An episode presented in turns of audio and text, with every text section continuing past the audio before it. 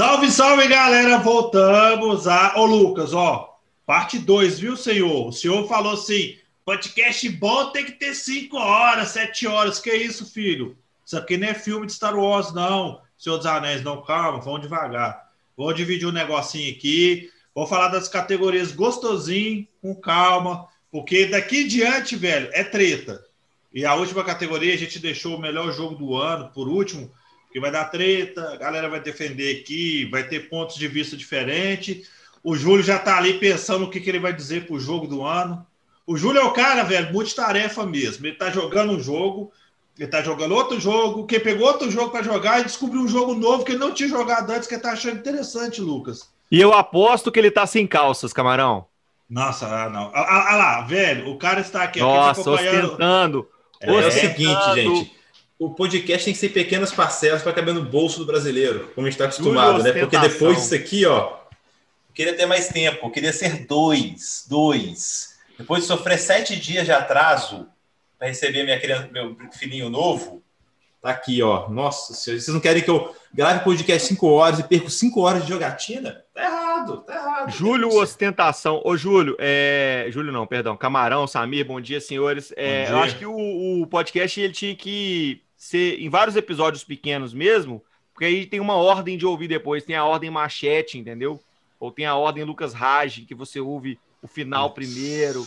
E a gente tem que inovar com o podcast, camarão. Competição Ô, Samir, o mercado é cruel, viu? Ô, ô Samir, seu irmão sempre foi assim, velho, do contra ao contrário mesmo das coisas, tá vendo? Ele é todo ao contrário, cara. Não, bom sempre dia, foi. velho. Sempre, sempre foi, mas eu acho que piorou um pouco a idade. Era, ah. Já era ruim. Aí, aí parece que piorou. Parece que piorou, aí ficou pior. É. Você sabe por que eu lamento por isso, né? A Bela, tadinha. Bela, força, viu, Bela? Força. Mas aqui, o que é bonito da vida. Sorte. É, é. O que é bonito da vida, ô, ô Júlio, sei que a gente pode ver, é que, que essa questão do, do, do, da premiação, que eu acho bem interessante, eles colocaram categorias, né? É, novas aí também, tivemos novidades aí. E eu já vou começar, senhores, assim, já vou começar com o pé na porta, velho. Vamos fazer resenha, depois a gente vai conversar muito ainda. Direção de arte. Que é Ô, bonito. Camaro, é, antes de você, desculpa te interromper, como eu vai lá. faço, mas vai antes lá. da gente desembolar, só explicar pra galera que tá pegando o episódio 10.2 antes do Isso. episódio 10. Boa. A gente começou no episódio É. anterior, o episódio 10 já tá disponível, fazendo um, as apostas. Quem do- caiu de paraquedas, né? Volta É. lá no 10.1 e o, o, É, exato. primeiro. Tal qual o PUBG, sabe? Você escolheu sua arma e pulou. Então, se prepara, meu amigo, porque tem um episódio antes desse, o episódio 10, em que a gente fala das principais categorias. Principais não, de- das, das categorias do The Game Awards, aquela premiação que culmina com o GOT aí, Game of the Year. Dia A gente 10 de falou- dezembro. Dia 10 de Exato, dezembro. dia 10 de dezembro. A gente falou no episódio 10 de algumas categorias, é, e agora a gente continua. E nesse episódio, esse sim, camarão. Aquele lá Treta. tava mais ou menos, nota 2. Esse agora é o Tutano. É o Tutano do The Game Awards, é isso mesmo, né? É, é o Tutanos. Zoeira. Aqui, Boulos, bem explicado. Eu ia, eu ia até aproveitar, já que o senhor já foi é, explicativo, que é o correto, o apressadinho aqui já está querendo né, falar da- das coisas e não explicar. O, o, o Lucas Rage, Júlio, até mesmo Sami também, quiser entrar nessa parte aí. Direção de arte, senhores. Direção de artes aí. O que, pra galera que tá se pô, direção de arte, velho, o cara que chega ali, pega o caderninho, brochurão e escreve as paradas, o que que é? O que que é direção de arte, Lucas Rades? Por favor, auxilie a galera aí que tá chegando agora também nesse, nesse universo aí, gamer. Não, camarão, você me apertou, hein, velho? Eu vou deixar um cara que é mais, mais é, conhecido do, da área, Júlio Fernando Galvão, para explicar, que ele falou. Deixa eu explicar o que, que é direção de arte, a importância. Ah, Deixa com boa. ele. Então, Diga boa, lá, vai- artista. Nossa, explicar o que, que, é um dire- que, que é direção de arte, né? A primeira pergunta é: o que, que faz um diretor de arte, né? Eu acho que é bem interessante começar, talvez, a tentar responder isso, porque isso vem do cinema, vem da, da- da- dessa- da- dessas artes cênicas, né? De produção e tudo mais, que é aquele é o profissional que ele vai fazer a concepção artística do produto. É criar, talvez, o, o- o estilo gráfico né? Gente, é, tem até assim, tá aqui nossa pauta anotada, muito bem colocado pelo Lucas, que direção de arte não é gráfico. Não é gráfico. Né? Então vamos pegar um jogo aí que é, 2018 ou 2017 foi o melhor jogo do ano, que é o Zelda, né? Zeldinha da galera, do Switch do Wii U. Ele tem merecido, né? bafão né? Da, o bafão, né? Da bafão da selva. Merecido. Olha a minha camisa hoje aqui, quem não está acompanhando, eu estou com a camisa de Zelda. Merecido. Ele, ele é o melhor gráfico? Não. Você pega gráficos que é muito, algo muito fotorrealista. Você quer ray tracing, você quer HDR, você quer 4K. Mas olha a direção artística dele. Olha o que foi escolhido como base para construir os gráficos do jogo, por ser todo o ambiente, o mundo eu, e os objetos. eu achei, que o, eu achei que o Júlio fosse falar assim: ele tem o melhor gráfico? Não. A jogabilidade é boa? Também não. O jogo é interessante, a história é legal? Também não. Mas. Vamos dar bloco aí no Lucas, por favor, gente. É, velho, aí. É muito legal jogar com o Zeldinha. Eu sempre falo que assim, o Zelda é um dos meus personagens favoritos do mundo dos games. O Camarão sabe disso. Ô, ô, ô, Júlio, é, brincadeira. O Zelda, né? O é, Zelda, né? O melhor personagem. Eu vou nem render. É, é, brincadeiras à parte, essa questão da, da, da, direção de arte é muito legal porque, além de ser é, muito mais do que gráfico, ele é um conceito, né? Eu tenho um exemplo legal disso, é o Horizon. O Horizon, o, Zero Dawn, que ele, ele tem toda uma estrutura artística por trás dele que é tão bem elaborada que o, o próprio jogo para o PlayStation tem um pacote que você, que você pega, você baixa lá, que você tem toda todo o storyboard do jogo, você tem todas as, as, os as concept artes, arts. Os, concept arts. Aquela ideia de concept art é muito legal, cara, de conceito, porque todo jogo inicia na prancheta, né? Todo jogo vai iniciar ali com desenhos, com, com, com maquetes, com storyboards, e aí ele é transformado em gráficos e etc e tal. Exemplos legais de jogos que se destacaram pela arte para mim. O, vocês lembram do Okami? Okami da, fantástico. Da Capcom. Também grande jogo Dois. de arte fantástico. Ele é PlayStation um quadro. Ele é PlayStation. Wii. Não, ele é, é PlayStation 2, aí saiu pro Wii, PlayStation 2 e teve a versão HD agora, Júlio. Saiu uma versão HD Sim. também. Pois é, o, Okami é um jogo que, assim, é, quando você começa a jogar, você fala assim, que jogo impressionante. Ele é bonito Do ponto de vista artístico. Aí você pega um outro, um pouco numa vertente mais gráfica, mais bonitão. Shadow of the Colossus é um jogo que é um divisor de águas quando a história é, é, é direção de arte. Porque o jogo é extremamente simples, ele, ele, é vazio, né? Ele é um jogo vazio, porque você tem poucos elementos, mas os elementos do jogo, os elementos que ali existem, que ali estão, são muito impactantes. E aí você vê que é um jogo que, assim, os caras fizeram 16 colossos no, no jogo, né? E cada um foi pensado Assim, no seu mínimo detalhe para te dar uma experiência de jogabilidade. Isso é direção de arte, sabe? Isso é um jogo bem dirigido. Isso é um jogo artisticamente é, primoroso. Bem elaborado. É... Isso. É um jogo que tem uma produção que, que, que, a galera assim, pode dizer que tem início, meio e fim bem elaborados, Lucas. Então, no caso, o jogo. Você acha que não, sim, Júlio? Mas aí entra mais narrativa, né? Que é início, Exato. Ele é muito ah. mais. Ele é mais o conceito dele. Olha que é. interessante. Vamos pegar aí a Nintendo, né? Algo que a gente muito fala que o, o, Camarão é um defensor, mas aqui agora eu vou levantar a bandeira, que ela tem uma. Qual é a dificuldade da Nintendo nos últimos anos? Qualidade gráfica, poder Qualidade. gráfico. Uhum. Então, onde, onde é que ela prima muito nos jogos dela? Na direção de arte, na, na concepção do projeto ela não faz gráficos fotorrealistas, ela cria um conceito, pega, pega os, os últimos Marios, vamos pegar aí. É, é o Galaxy, o, né, o o Galaxy. Já citando, uhum. os Donkey Kongs, são, são jogos que a direção de arte levaram para aquele conceito. O Animal Crossing, que está concorrendo como o melhor jogo família, é, é, muito um conceito do que realmente é a parte gráfica. É, os elementos do, do jogo que é escolhido para poder criar criar os objetos, os elementos, aquele mundo que determina a direção de arte. Então, e, e, e, normalmente nós temos aí um diretor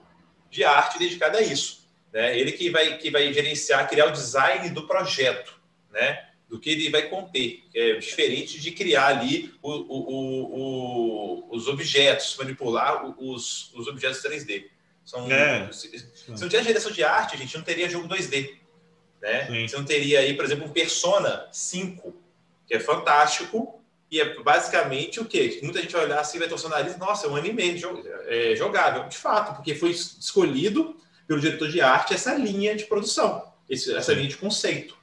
Né? Sim. Isso determina muito como que vai ser o desenvolvimento do jogo. E é, e é, assim, e é assim que ele é vendido também, né? Como o Lucas disse muito bem, é, no Horizon, você tem ali toda a prancheta, todo o storyboard, todo, todo o concept art, para poder até vender o projeto, e a partir daquilo ali né? Depois de, uma, de uma descrição do que são os objetos, que vai ser desenvolvido o jogo.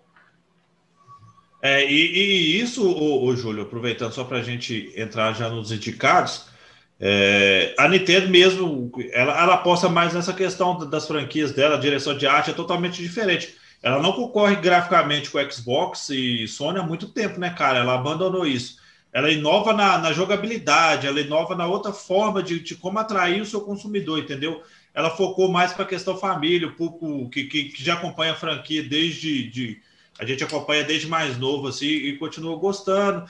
E ela muda aqui dali, muda a direção de arte dela dos jogos para poder cativar as pessoas a estar tá jogando seus jogos da franquia. E além da criatividade, né, cara? Que a criatividade lá é, é se para manter essa coisa quente, mesmo fugindo dessa questão gráfica, velho, é, isso aí pesa muito, velho, para o cara pegar e falar, cara, vou jogar esse trem na galáxia aqui, pô, mas vou jogar isso aqui do Zelda, que é diferente e tal, para aprender. Eu acho assim, eu acho legal, eu acho de extrema importância essa categoria. Às vezes, muitas vezes, passa batido, Lucas. Eu é. acho ela bem importante, cara. Mesmo. Camaro, antes da gente cair para os indicados, é, uhum. vamos fazer, deixa eu fazer um giro aqui na galera. É, qual jogo é, girando, girando? Qual jogo te, te tocou assim desse quesito de direção de arte? Um jogo que você jogou eu falei de dois aqui da minha parte, o Okami e o Shadow of the Colossus. Eu começar com, com o Júlio. Júlio, que jogo você jogou recentemente ou um jogo da sua história que te marcou, que você falou assim, cara, que jogo bonito, que jogo bem dirigido no, no quesito aí de arte? Transistor, da Supergiant Games. Não é tão recente assim, né? Ele é dois, três anos atrás, antes de Pyre. Eu acho fantástico a, a direção de arte, a parte narrativa, dublagem tudo mais, o mundo criado Transistor, é, é, ele, ele usa muito o conceito de como se estivesse dentro de um software. E todas as habilidades e personagens eles são alguma coisa de um código fonte, de uma linha de código. Ele começa com já a primeira frase do Transistor é Hello World. É tipo, é assim que começa. E a personagem ela é muda. E, então, tudo é o narrador que te guia. É um, um, jogo 2D maravilhoso e onde cada elemento dele, habilidades que você adquire, ele como se fosse uma função de um código. Então, você está rodando de um software. E o mundo é uma utopia do código perfeito. Acho muito legal essa ideia, essa concepção do projeto e como eles conseguiram desenvolver isso. Acho incrível. É, foi Sami. Transistor. Sami, Sami, Sami vai dizer ali, Sami, qual categoria? Sabe qual, qual categoria? Não, Pedro, qual jogo te marcou aí? É, direção de arte é uma, é uma, uma, uma característica principal mesmo dos games, é igual vocês falaram. Antes da, da, do jogo começar a ser feito, antes da primeira linha de código ser escrita ou do primeiro modelo ser modelado, tem aquele cuidado de definir a estética toda do, do, do, que vai ser aquele mundo que vai ser criado. Né? Todas as interações do jogador com esse mundo, como elas vão acontecer, é, como, que os, como os seus personagens como vai ser a, aquela a, a, linha do tempo, né, que, que o jogador vai percorrer para conhecer aquela aquela história. E a gente estava conversando antes aqui do, de, de, começar a gravação e o Júlio me, me lembrou de um, de um jogo que tem uma direção de arte primorosa, que é o Disco Elysium. Lindo! É, Lindo! o, o, o, é um jogo diferente de tudo que eu já, já tinha jogado antes. É um, um RPG, um point and click. Você tem muita leitura, muito texto, mas o mundo que é apresentado, a estética dele é tão diferente de tudo que eu já tinha visto, que mistura é, características futurísticas com características antigas e, e um, um conceito do calhambeque futurístico, uma coisa assim. E isso tudo tá, tá na cabeça de, de artistas antes de existir no jogo como uma experiência completa. Então acho que, que esse é um bom exemplo que vale a pena conferir quem não tem conferido ainda. Disco Elysium. Ô Samir, por sinal, em desconto, desconto na Steam. O, o Júlio achou essa gema, né, Júlio? Na Steam tá com um preço bacana aí. Se você tá ouvindo esse podcast em 2020, você pode conseguir o Disco Elysium num preço camaradíssimo aí. Sabe o que, que o Disco Elysium me lembrou? O Shadowrun Returns, que é outro RPG maravilhoso, primoroso de arte, com texto assim impecável. Cara, o Shadowrun Returns é uma experiência de RPG de mesa mesmo, assim, muito legal de jogar também, todo desenhadinho, lindo também, viu? E vale a pena é, revisitar quem, quem jogou e quem não jogou conhecer Disco Elysium tem uma dificuldade aí também com a língua, porque tem muito texto. É primordial ler, são várias linhas de diálogos. E acabou de sair uma tradução oficial. Então, agora o Disco Elysium tem é, traduzido em português os textos Legal. todos. Então, vale a pena aí para quem evitar tem medo né, de muito texto. E tá 45 reais. Baratinho, baratinho. Barato. Cabe no bolso. Tá massa, Ca- tá massa. cara, dá, pra, esse- dá pra me dar de Natal, hein? Dá pra me dar Ah. de Natal aí, quer animar aí, eu acho Lá- que rola, viu? Lá vem o Lucas Raspidão. Ô, ô, senhores, assim, só pra, antes de entrar na categoria, eu vou falar o meu, assim, que me marcou muito e vai ser engraçado, que eu vou até falar que é um, um próximo jogo que vai mudar um pouco isso aí também, que eu penso. Cara, Cuphead pra mim, assim, eu... Velho, Cuphead Lindo. é, é fodástico, velho. O que os Muito. caras fizeram, velho. Muito. A história do estúdio em si, que eles apostaram alto nesse jogo. Se esse jogo não desse certo, velho, é, é, a falência estava ali do lado deles ali. A, a falência estava abraçado com eles se esse jogo não pegasse. Infelizmente, a DLC deles agora, é, essa semana, foi adiado para 2021 por tempo indeterminado, não sabemos ainda para quando. É, cara, Cuphead, trilha sonora, o que os caras pegaram de referência dos desenhos do, de Popeye, Lily Pop, eles pegaram tudo ali que vocês Não, puderem ô, ô, imaginar. Camarão, e todo desenhado à mão, né, cara? Todo, Todos todo. os quadros É feitos à mão. Ele é maravilhoso. absurdo. Mas o jogo pra passar raiva, viu? Adoro, adoro o jogo, velho. Adoro esse jogo, velho. Adoro. Puta que pariu.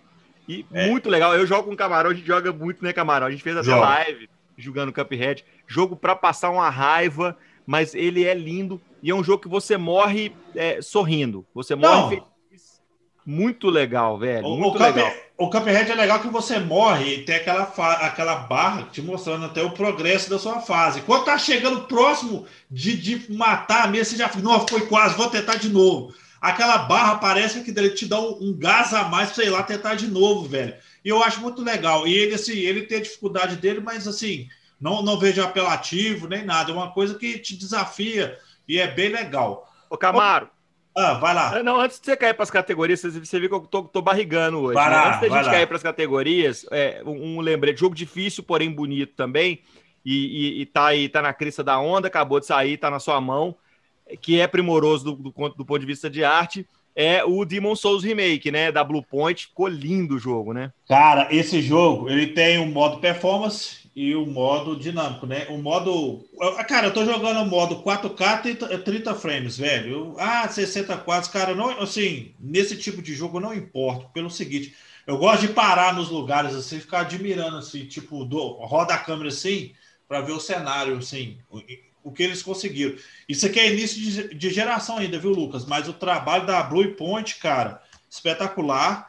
É, todos os detalhezinhos ali das paredes, as texturas, os movimentos, tudo, tudo novo, cara. Os caras refizeram o jogo todo.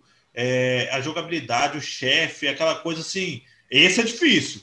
Esse aqui o, Ô, cara tem Camarão, que... E vale a polêmica, né? Quando a gente discute sobre a questão de direção de arte, devido a esse jogo ser um remaster, né? Um remake, na verdade, é, muitos fãs criticam a mudança de arte.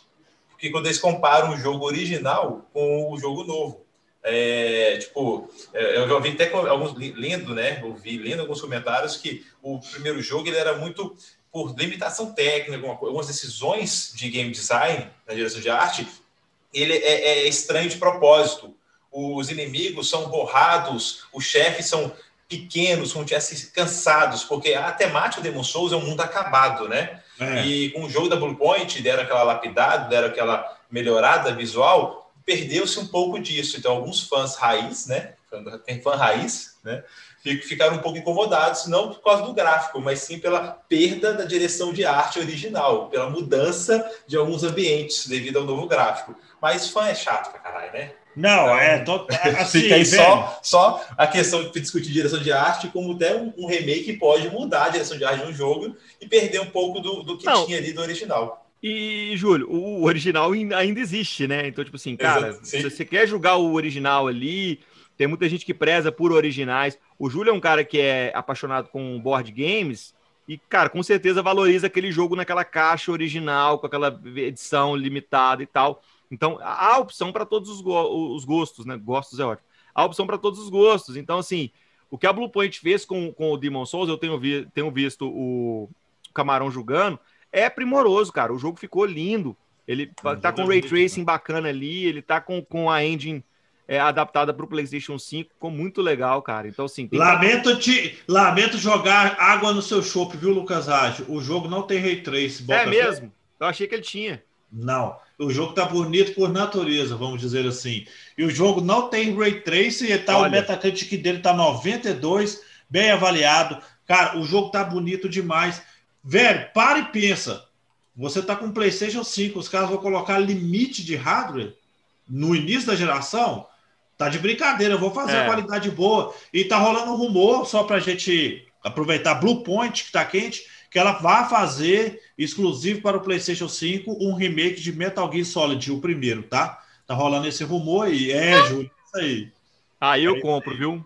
É aí, aí o PlayStation 5 chega, viu? É, Amor, tá nós vamos comprar um PlayStation 5, tá? Só, só avisando aqui. Ah, é só soltar o ah. sofá, foda-se. É. Desculpa. Sofá pra quê? Vamos dormir no chão. Mas vamos lá, senhores, vamos lá, vamos lá, vamos lá. Agora sim. É, melhor direção de arte. Camarão, Aí... antes de você falar sobre direção de arte. Deixa eu saber aqui mais. No loop infinito. Cara, vou ficar aqui rumo a 5 horas, senhores. Rumo a 5 horas. parei, parei, parei, parei. Ai, ai. É, é demais pro coraçãozinho desse crustáceo. Crustáceo é ótimo. Crustáceo aqui, meu Deus do céu. Barata do mar. Vai lá, barata do é, mar. É, vamos lá. vamos lá. Melhor direção de arte. Final Fantasy VII Remake, Ghost of Tsushima, Hades, Ori and the Will of the Wisps e The Last of Us Parte 2. Uh, quem quer começar aí? Quem quer arriscar? Fica à vontade. Já estou jogando aí, Paul. Vamos, vamos, vamos analisar. Vamos, vamos, analisar eles, Camarão. É, acho que é, vocês provavelmente conhecem todos aí. De, dessa lista, o único que eu não, não, não sei nem, nem a cara é o Ori. É, começando pelo Final Fantasy, cara. O, a franquia já é uma franquia conhecida por ser primorosa do ponto de vista, do ponto de vista artístico. Eu estou jogando 15 agora Tô encantado com o jogo. E o 7 Remake, o Camarão mesmo fala isso aqui no Ratatal, já falou isso várias vezes. É, não é, não é, não é, é outro jogo, né, Camarão? Os caras é pegaram o Final Fantasy VII e, e, deram aquele tapa maroto nele. Cara, assim, a, a palavra remake veio antes de Final Fantasy VII e depois de Final Fantasy VII Remake. Agora, a empresa que se preza a fazer o remake, ela tem que pensar bem em fazer o um remake, velho. Depois, o que, o, que a Square... isso para Ubisoft, tá? E Prince of Persia, Sands of Time. Ah, e... Manda uma carta para eles lá. Tá? Ah, essa, é, essa a, foda, a, decepção, a decepção vem nesse aí, viu, Júlio? Vai lá, Lucas. A decepção vem, não tem jeito, velho. Não, mas é isso. É, eu, eu queria que você analisasse, você que zerou o ah, boa. 7. É, o Final Fantasy VII, se, eu posso estar errado, Camarão, que me corrija se eu tiver, talvez seja o título mais é, notório da franquia da, da, da, Square, né? Seja o mais é, famoso, mais. E aí os caras Sim. pegaram um jogo que já era lindo em sua, em sua, em seu estado natural e levaram, elevaram a enésima potência. E por isso ele merece estar nessa categoria, né, Camaro? Sim, sim. Cara, a, a, olha, pensa bem, a virada de Final Fantasy, como é que foi? Final Fantasy era exclusivo da Nintendo antes. O jogo, é, é, ele, ele vinha numa sequência de Super Nintendo, Nintendo e Super Nintendo. E com essa briga da Nintendo usar o cartucho para o Nintendo 64, parece que a Square não ficou muito satisfeita.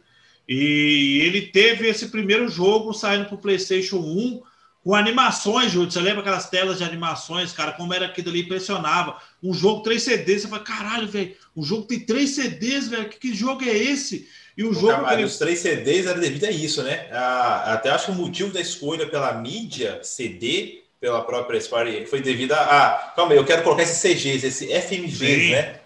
Sim. É, e cartucho não tinha espaço suficiente para isso, né? Então, e, acho olha... que a grande, a grande, o grande motivo de escolha né, do PlayStation ao invés da, do, do Nintendo 64. E olha como é que direção de arte muda rumos. Justamente a direção de arte. Os caras viram a oportunidade de colocar o jogo no CD para falar assim: não, eu consigo elaborar essas cenas aqui, fazer um negócio mais, mais assim, impactante, trabalhar melhor com. A gente quer mexer com isso. Os caras enxergaram a possibilidade de, tipo assim, não, vou colocar outras cenas que o cartucho limita muito, entendeu? O cartucho, igual a Capcom fez com o Resident Evil 2, que ela lançou para o Nintendo 64 os caras fizeram uma mágica para colocar aquele jogo ali, mas tem uma trabalheira do cão. E a Square viu isso e eles colocaram esse jogo de uma forma primorosa. É, o Final Fantasy VII Remake é maravilhoso, músicas novas, elementos novos no jogo, no jogo gráficos, é, assim. É, eles colocaram a forma de batalha diferente também, que, né, Júlia? A galera meio que fica, pô, será como é que vai funcionar? Jogo de turno no, no console.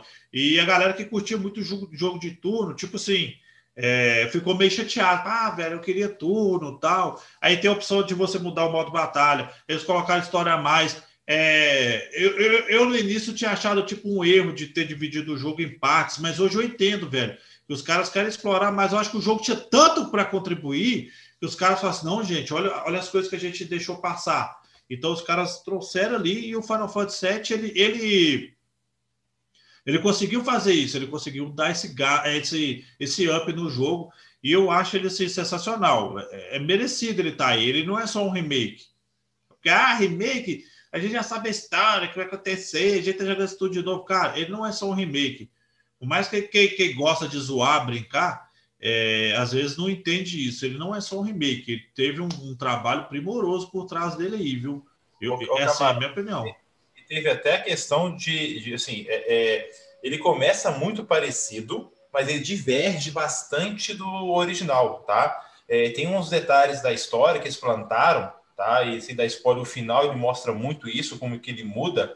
E esse jogo ele faz uma pegada, não sei para quem acompanhou, entendeu, é, do Advent Children. Ele puxa muita coisa do que já aconteceu pós Final Fantasy VII. Ele inclui no Final Fantasy VII Remake conceitos de história mudando, o, dando, dando a entender o que tem aí. Estou muito curioso com acontecer com a parte 2, que não vai ser muito sequência do que foi o, o CD2 do Final Fantasy VII. Tá? Não. Vai, vai, vai. Assim, eu acho que ele, ele, começou um pouco diferente, vai divergir bastante a partir de então. Cara, o, o, final do jogo ele tem uma batalha que não tem, para não ficar dando spoiler também, que é ruim. Que ele tem uma batalha que não tem no jogo original e ele, através de, de lampejos, é, tem cenas finais do jogo, cara, do jogo original. O final do jogo original. Você tem algumas coisas que, que é, é, mostram assim, acontecimentos futuros, cara. Os caras colocaram. Oh, assim, eu sou suspeito para falar, gera fã pra caramba. Isso foi um presente, velho. O que a Square fez foi um presente para quem curte o bom RPG, quem gosta de, de Final Fantasy. O, o e, Lucas e a, a Square sabe fazer jogo bonito, viu, Camarão? Porra, seja das, das animações, dos, dos cutscenes, até o, a ambiência. É, eu acho legal do Final Fantasy é, é, a magnitude de algumas fases, alguns cenários, sabe? Você tá ali numa cidade, aí você vê um pé gigantesco, é, ou então você vê um dirigível gigante no, no céu, ou um monstro muito grande também. É muito legal. A Square manda muito bem quando a questão é desenvolver é, é, é detalhes para o jogo, ambiência, universo. Tem um jogo da Square que me lembrou agora, eu já falei dele aqui outra vez, mas que é um jogo que eu gosto muito do, do ponto de vista de arte também, que é o Vagrant Story. Eu não sei se vocês jogaram Vagrant Story para o PlayStation 1. Fantástico, fantástico. Um RPGzinho de turno também, maravilhoso. A Square, cara, é primorosa quando a história faz jogo bom, viu? É, e, é... Cada, e, cada Final Fantasy VII é uma direção de arte completamente diferente um do outro é, é, o, todo o universo, todo mundo, alguns tem, namoram é, pa, o, o, universo parecido, como o próprio Great Story, ele passa em Ivalice, que é de Final Fantasy Tactics, que é de Final Fantasy XII, tá? Mas é muito pouco, são momentos diferentes, ou só o nome do mundo é, é, é, o mesmo. Fora isso, é muito é bem, é bem distinto. E o Lucas puxou algo interessante, que o Final Fantasy VII talvez seja o, o, o mais conhecido, e ele foi o mais explorado também. Ele tem filme, ele tem três é, jogos é, pós, tem o Before Crisis, tem o Crisis Core e o próprio Final Fantasy VII Remake, né? O Sephiroth é, é, é, o vilão que cresceu mais que o próprio protagonista. Ele está envolvido em várias mídias, todo mundo reconhece, né? Aquela capa de couro, aquela massa É, o, o Sephiroth tem gente que não conhece nem o Final Fantasy, não sabe o que é o Final Fantasy sabe quem é o Sephiroth, né? É. E a minha curiosidade fica dedicado nisso é que, ok, eu entendo que o Final Fantasy Remake ele é diferente, mas ele bebe muito do Final Fantasy original, dos concept arts, do universo criado. Então, é uma direção de arte de 1997. É, eu tenho aqui o filme aqui, eu tô mostrando aqui, Júlio, é? o filme. Eu sou fã, velho. Eu sou fã da franquia, eu tenho filme, tenho um amigo do Cláudio aqui, tenho tudo. Acho que esse jogo marcou muito. E assim, eu vou falar agora. Ô, ô, Lucas. Mas você, você entendeu, o, o, o, Camarão, que eu falei aqui agora? Sim, sim. Está sendo escolhido como direção de arte, concorrendo, mas o Final você pode repetir, de arte própria. Você pode repetir tudo de novo, porque eu não entendi, não. Começa não. do lado daquela linha de lado, por favor. O Lucas está na barrigada violenta hoje e a gente agora vai falar de Ghost of Tsushima, Lucas, por falar Boa. em barrigada. Barrigada. E aí? Boa. Tá, Belíssimo tá, jogo. Tá, tá, tá justa a inclusão dele aí, velho? Belíssimo. É a única categoria, Camarão, que eu, na minha opinião, o Ghost merece estar no, no, no The Game Awards esse ano. É direção de arte, cara. O jogo, do ponto de vista de arte, o jogo é maravilhoso e, e, a gente volta a falar, arte não é gráfico. O Ghost of Tsushima chegou com um gráfico datado, isso foi muito falado até. Não é um jogo lindo do ponto de vista de. de é, é, não é refinado, graficamente refinado, igual é, por exemplo, o The Last of Us. Mas ele é um jogo lindo. A forma como ele trabalha o conceito de arte dentro da narrativa é muito legal. Porque, não sei se você jogou, quem jogou aí, quem está ouvindo não jogou o Ghost, é, você é guiado por um vento então, é, o, o, vento te guia nas missões, e aí ele tem toda uma ambiência com esse vento que te guia na narrativa e te leva para um Japão feudal, em que é, cada, cada vila tem a sua característica, a, a, as árvores têm tem uma beleza de pintura, né? ele, ele parece um pouco pintado. O jogo é, é maravilhoso, o mapa, a forma como o mapa se apresenta sabe? A, a, a, UI do jogo, a interface de usuário do jogo é maravilhosa. O, o, o jogo ele foi feito como uma experiência visual é, marcante. E ele marca mesmo, esse ano ele marcou como um jogo, na, na minha opinião, como, como, como player, ele foi o jogo que mais me marcou visualmente, que eu falei assim, cara, esse jogo realmente ele é muito bonito, ele, ele mostrou a que veio.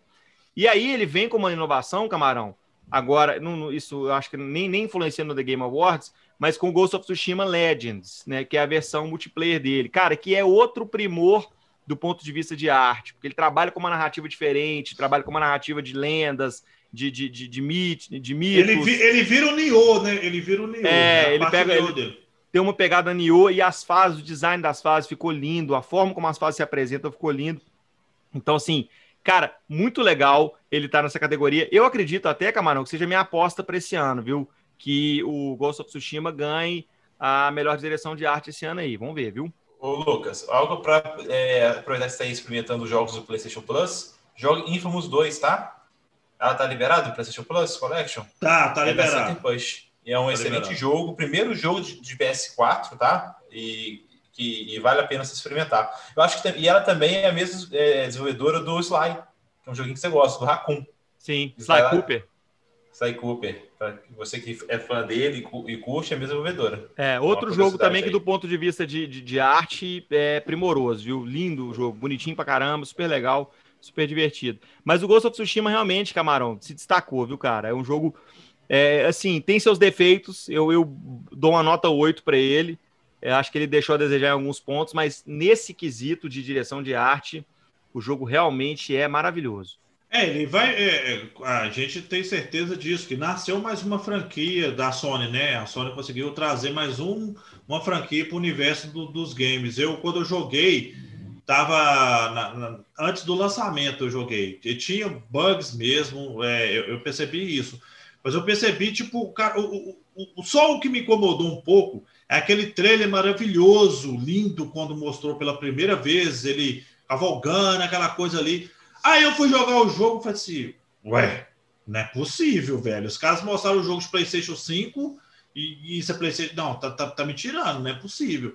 Só isso me incomodou, assim, que Sim. eu falei assim, velho. Isso não, operou na maldade. É, operou na maldade. o jogo. Você foi enganado foi, foi por trailer? Não, é a velha, né? A velha a, a marotagem do trailer, né, velho? Aquele trailer de. Gente, eu repito aqui, sempre falo isso. Não confia em trailer de, de feira, velho. Não confia em trailer de exposição, não confia em trailer de showcase, porque não é isso, velho. Nunca é. É, depois de Watch Dogs, velho. Depois de Watch Dogs, como é que eu fui cair nessa de novo? Não, o Last, of Us, o Last of Us teve isso. O Last of Us teve isso. O trailer do Last Sim. of Us mostrava uma coisa que não, o jogo não tinha. O jogo é lindo, mas não era o que o trailer estava mostrando. Teve várias cenas que não foram nem exibidas. Assim, e não é só gráfico, né? É até a parte do gameplay, ele é gravado de uma forma que tudo vai acontecer daquele jeito, naquele momento. Ou seja, acho é. que a, a, ação, a interação. É um gameplay scriptado, né? É um gameplay scriptado. É. Então, te vende um negócio, talvez, calma aí. Vai ser, quando eu vou repetir essa ação? Uma, uma é. cada 100 vezes. Exato, exato. E o Ghost of Tsushima realmente é o, o cara, o, o impacto do que eles mostraram para o que de fato era realmente foi muito grande. Assim, é um jogo muito legal, mas cara, a, a nossa mente trabalha de um jeito tão, tão é, escroto porque você vai fazer a comparação, sabe? Você vai, você tá com aquela memória afetiva lá naquilo que você viu na, na, na gameplay, aquilo que você viu na feira, aquilo que eles anunciam no telão apagar a luz, aí mostra aquele imagem assim, nó, que jogo do caralho. E aí você vai jogar assim, pô, velho, é legal pra caramba, mas não é aquilo, né? Enfim. É, mas. Vida, né? Play é... é mesmo, play é tudo trouxa. É, não, isso aí eu concordo com você, Lucas. É, não, não tem jeito. Mas assim, é um jogo. É, é, ele merece estar nessa categoria, pelo que o Lucas bem descreveu mesmo, sabe, Júlio? Eu concordo, eu, eu, eu não tenho nem o que acrescentar eu vou na, na, na, mesma linha do Lucas. Ele teve a contribuição dele dentro do elemento que ele, que do universo que ele trouxe para a gente. Ele trabalhou muito bem. O japonês sabe fazer isso muito bem para explorar sua própria história, enaltecer sua própria cultura. Eu acho muito válido e a contribuição dele está aí, tá, tá bem, tá bem. Ele entrou bem aí para poder contribuir bem. Beleza, senhores? E agora, alguma, mais alguma observação, Júlio Galvão? Ou tá de boa, tá tranquilo aí? Acho que o Lucas foi muito bem. Acho que é isso. Eu, eu, não, eu, não, eu não joguei, tá esperando até uma promoção dele para pegar. E tá agora, até para quem, tá, quem tá afim de comprar, tá 40 dólares, tá? Ele é full price ainda, 59,90 para PS4. Tem aí a promoção de feirão Black, Fri é Black Friday, Friday da é, Sony, tá 40 dólares. Não sei qual o preço de conversão dele na PSN brasileira. Tava afim de pegar, mas com a nova geração, vou esperar um pouquinho. Estou afinzão aí de experimentar vídeos, mas assim, tudo que eu vi dele, realmente, a, o conceito criado desse, desse, desse jogo, ele prima. Mas não vou, não vou escolher ele não, porque não experimentei, não vi tudo. Passo para vocês. Boa, senhores. É, não sei opinar. Só para falar o, o, preço do, do Ghost of Tsushima que o Júlio falou, do dia 29 do 11, o jogo se encontra a 200 reais parece que se encontra mais caro de quando que o Lucas Hart comprou ele no início do, seu lançamento. Não, não sei, não, tal, talvez eu tenha pago mais, viu, Camarão? Eu vou é. conferir. Eu acho que eu fui Você trouxa, paguei, paguei, paguei mais. Eu comprei o, o físico, cópia física dele. Ah, mas você, você tem comprado parecido porque físico tem promoção, né? Muita promoção de lançamento. Então, no lugar de ser preço cheio, 250 reais, ah, 70 é, reais, você consegue os preços bons. Eu acho que eu paguei uns 240, uma coisa do tipo, assim. Não, é. não vou lembrar aqui. E físico tem suas vantagens. Se você não gostou, você pode vender depois, você pode dividir no cartão como você Jogar pode. pela janela, dar um pela... belíssimo é, é, porta-copo. Sim, também. Porta-copo legal. Porta-copo um porta-copo personalizado de Sakai, cara. Super legal, velho. Vale é, a pena demais. Super, super. Curti a ô, ideia. Ô, Júlio, e Hades é, entrando nessa categoria também, cara. Hades, ele tem uma direção de arte bem interessante, né? A galera fica, bem que torceu a cara assim pro jogo. Hades? Já, que jogo é esse? E, e, e ele teve um aumento de jogabilidade, a galera buscou mais saber, conhecer mais o game também. É assim, o que, que você acha? Foi merecido o Hades estar presente nessa categoria, meu amigo? Você que você aí que estranhou o Hades estar sendo é, disputado, concorrendo aí a jogo indie do ano e melhor arte, porque você não é gamer. Você não conhece Bastion, você não conhece Super. Tira essa camisa. Games, por favor. Tira essa camisa gamer. Tira essa camisa. Rasga sua game tag aí, ó, e joga é. fora. Tira essa camisa de otaku sua, que você não é gamer, não, velho. Você não é caveira. Caramba. Nossa senhora. Mas não, é, é para mim é o jogo, assim, é, é, no meu coraçãozinho, um jogo que fez repetir é, várias, várias vezes, porque é, ele não me enjoou. Graficamente, a, a arte dele, todo, todo. Primeiro, é um roguelite. Para quem não conhece, é aquele jogo que te faz sofrer e repetir a jornada várias e várias vezes, né? E como nós falamos no 10.1, até a música dele te prende a isso, ela não te enjoa, ela te motiva a continuar é, interagindo nesse ciclo infinito de vezes você pode jogar o mesmo, a mesma corrida, né? A mesma história. E eu falei anteriormente um jogo de, de direção de arte que antigo que eu gostei muito foi o, o Transistor. A de ser da mesma empresa. A Supergiant Games tem uma pegada muito parecida na questão de narrativa, como ela emprega música e essa combinação do, da, da, da, arte e do desenho, tá? Que ela escolhe muito bem como base para os seus personagens, para o seu mundo, seu universo. E, cara, dá uma olhadinha depois no, no, nos personagens que foram criados. Você quer namorar com todos eles. No jogo Hades você tem, você pode criar um relacionamento dando néctar para os personagens, com isso vai descobrindo uma nova árvore hum, de, de, hum. diálogos. Sugestivo, hein? Você dá um néctar. Bastante, né? Oh, Caramba. Assim, eu, eu quero pegar o, o Aquiles. Eu quero pegar o Aquiles. Pode gravar aí, Samir, pode dar ênfase. O cara é fantástico, todos os personagens são lindos, maravilhosos, o diálogo, tudo dublado, tudo com, com, com, com, o diálogo falado. Caramba, o, Aquiles, o Aquiles seria o seu calcanhar de Aquiles, Júlio? Ele é o, ele é o calcanhar do meu coração, ele me pegou. Ele é o calcanhar ele, do meu assim, coração. O cara, que é louco, velho. Calcanhar do seu, seu coração tem um calcanharzinho. É, tem, ele tem os pezinhos, os bracinhos ali, e o Aquiles atingiu o calcanhar do meu coração, me pegou. Então, assim, é, é, eu acho que de, nós quatro aqui foi o único que joguei, o Hades. Você começou, né, Camarão? É, velho. O, o... comecei, comecei. Tô, tô, jogando. tô jogando aí do Switch aqui, tô jogando. O que, que você achou dele? Cara, é... da parte de escolha artística do jogo. Velho, é bem interessante. Eu, eu gostei é, da parte artística, achei interessante. Começa e... bem interessante, o cara não curtiu tanto, não, viu, gente? Você, não, não, que, eu vou explicar. é meio pra baixo, né? Eu vou explicar, camarão. Não, eu vou explicar, eu vou explicar melhor. É o seguinte. Você vai, você vai jogando o jogo, você não vai esperando muita coisa, não. Mas aquela questão dele fugir, tentar fugir do, do, do, do, do lugar onde ele vive, de repente do você inferno. do inferno. Exatamente. Aí você vai mudando o cenário Camarão ali. não jogou o jogo, velho. Camarão, você não eu, eu mostro aqui. Velho. Não, eu vou ligar aqui. O eu vou lugar ligar. onde ele vive. É do não, inferno, caralho. É do inferno, então. Eu joguei. Eu vou abrir aqui e vou te mostrar. É o seguinte. É legal, cara, que ele vai criando, tipo, uma afinidade, igual o Júlio falou, isso é, isso é real, velho. Os deuses gregos tentando ajudar ele a sair dele. Olha, eu não tenho poder para te ajudar a sair daqui, não. Mas vou te dar um item que vai melhorar para você, né, conseguir as avançar bênçãos. mais. As bênçãos, para você conseguir ir mais longe. Bem, o Camarão não jogou o jogo! Não jogou! Camarão, seu picareta, velho, falando que jogou o jogo e não jogou o jogo. Pela velho. primeira galera, ó, eu convido vocês que se encontram no Spotify, vai lá no nosso canal no YouTube, você vai ver.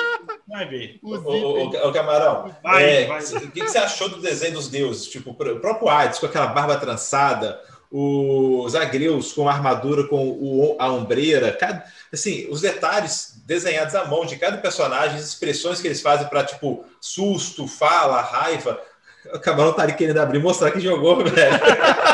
Vai ver. Camarão. Vai ver. Não, agora vou mostrar. Ele vai jogar agora, vai zerar o jogo agora. Não, zerar, zerar não vai dar pra zerar, não. Zerar não vai dar pra zerar, não, porque provavelmente eu, eu vou morrer, vou voltar lá para o quarto dele, vou fazendo as. Já, já percebi que eu vou ser o único que vai defender a Hades, então, como direção de arte. Né? Não, velho, não, não. Eu acho ai, justo ai, ele fazer parte ali. Eu acho eu justo. Consigo. Eu não consigo respirar, velho. O camarão do lugar, do lugar onde ele tá. Aí o Júlio, do inferno, camarão. É, o jogo chama Hades, camarão. Porra. Ah, eu não vou falar inferno ou inferno. Deixa, deixa paz. mas aqui. A religião não permite. Eu, mas eu concordo, cara. Assim, ele trouxe. É, assim, você me perguntou a respeito de, de dos desenhos, né? Do, de como os personagens foram, foram criados, cara. Eu acho totalmente legal, porque todo mundo tem imagem das coisas, já que é para falar de inferno mesmo, uma imagem de uma coisa capetosa, aquele capetão, aquela coisa do chifre, é toda aquela cara de couro, tal, que tem tudo capulosão mesmo, feiozão. Mas não, aqui mostra totalmente diferente, velho. Mostra um desenho É tipo assim, como se trata um pouquinho de anime, uma coisa mais cômica, levar pro cômico, achei legal. E ele, está, ele tem é, é, essa parte cômica do jogo. Ele é bem interessante. Ele, tá, usando, tá usando a palavra errado, velho. Não, assim, Calma, tô brincando, senhores. É Você está usando errado a expressão, é camarão. É o seguinte, então, calma. Cômico? Eu não, vou, é vou aí. É cômico. Aqui, ó, aí. aqui, ó, aqui, ó. Eu estou provando que eu estou jogando aqui Hades no momento. Eu estou não dá pra ver nada, camarão. Não, mas eu estou descrevendo. Tá no Spotify não tá, não tá vendo, não tá te vendo. Velho, velho. Segundo tem uma velho. luz batendo na sua tela que não dá pra ver nada, camarão. Não, mas tá aqui. A galera, é, é bom que eu convido as pessoas para conhecer nosso canal no YouTube, velho. Tá aqui, eu tô jogando. Aqui, ó, já tá rolando uma, uma, uma coisa de família. Tá instalando tá o jogo aí, camarão. A gente tá vendo, tá instalando. instalando, que, instalando. Quem puder, dá uma bugada assim: Hades, Super Giant Games e, e põe Ares. Veja como o Deus da Guerra foi desenhado nesse jogo. Sim, Coisas a, ridículas, se não merece. Ô, galera, tô brincando. A parte que agora eu vou falar sério. Agora, sem brincadeira, eu falei como com zona, agora eu vou falar sério. O jogo merece sim, tá? Tá, tá sim. Eu acho a trilha bem interessante mesmo. O jogo te prende de alguma forma. Aquela questão dele voltar várias vezes ao quarto, Júlio, para poder estar tá melhorando, para buscar outros níveis, para poder ter novas, novas armas, os deuses ajudando ali, dando as bênçãos para ele. E você é, é o desafio de ir mais longe, tipo, cara, quase que eu consegui. Vou voltar, vou pegar novas armas, e vou, vou, vou pegar aqui novos atributos aqui para ajudar a evoluir. E o jogo, cara, ele, ele foge um pouquinho do, do que a gente tem de costume, né, Júlio? Ele foge do que a gente está acostumado de jogar. Ele tem uma proposta diferente, assim, um pouco, é assim, eu acho uma proposta diferente porque tem, tem muito tempo que não teve uma criatividade de, de ter um jogo com essa proposta de que, que o que o Hades tem, na minha opinião. Agora é sério. E o roguelike, como, como o Júlio tem falado aí, o roguelike, como, por ser muito repetitivo, por ser da própria mecânica Isso. do jogo, aquela repetição das corridas, né? é, um jogo ser bonito é, é, é, legal porque ele te proporciona experiências diferentes a cada corrida, a cada run. Isso. É um jogo bonito de ver, de ver as fases, o design dos personagens. Então, é, é aí vale a pena, né?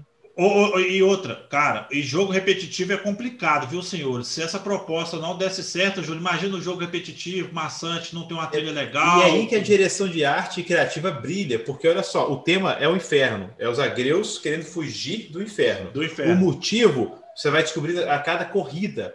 Ele parece só um motivo muito banal no início. Ele só quer fugir do pai dele. Ele Isso. esquece daquele lugar, ele quer ter a liberdade dele. Mas na terceira, cada corrida, cada vez que você morre, detalhe, ele não morre. É, ele é impedido pelas. É, é, é gente, qual é aquela tríade do inferno que não é tecem, a, não. O, tecem o, o destino? Ele é impedido de avançar. Então, quando ele morre, ele volta para o início porque ele é imortal. Sim. Então, o jogo tem um motivo claro porque o loop pode ser contínuo. Porque ele é imortal, ele não morre, ele, ele é filho de Hades.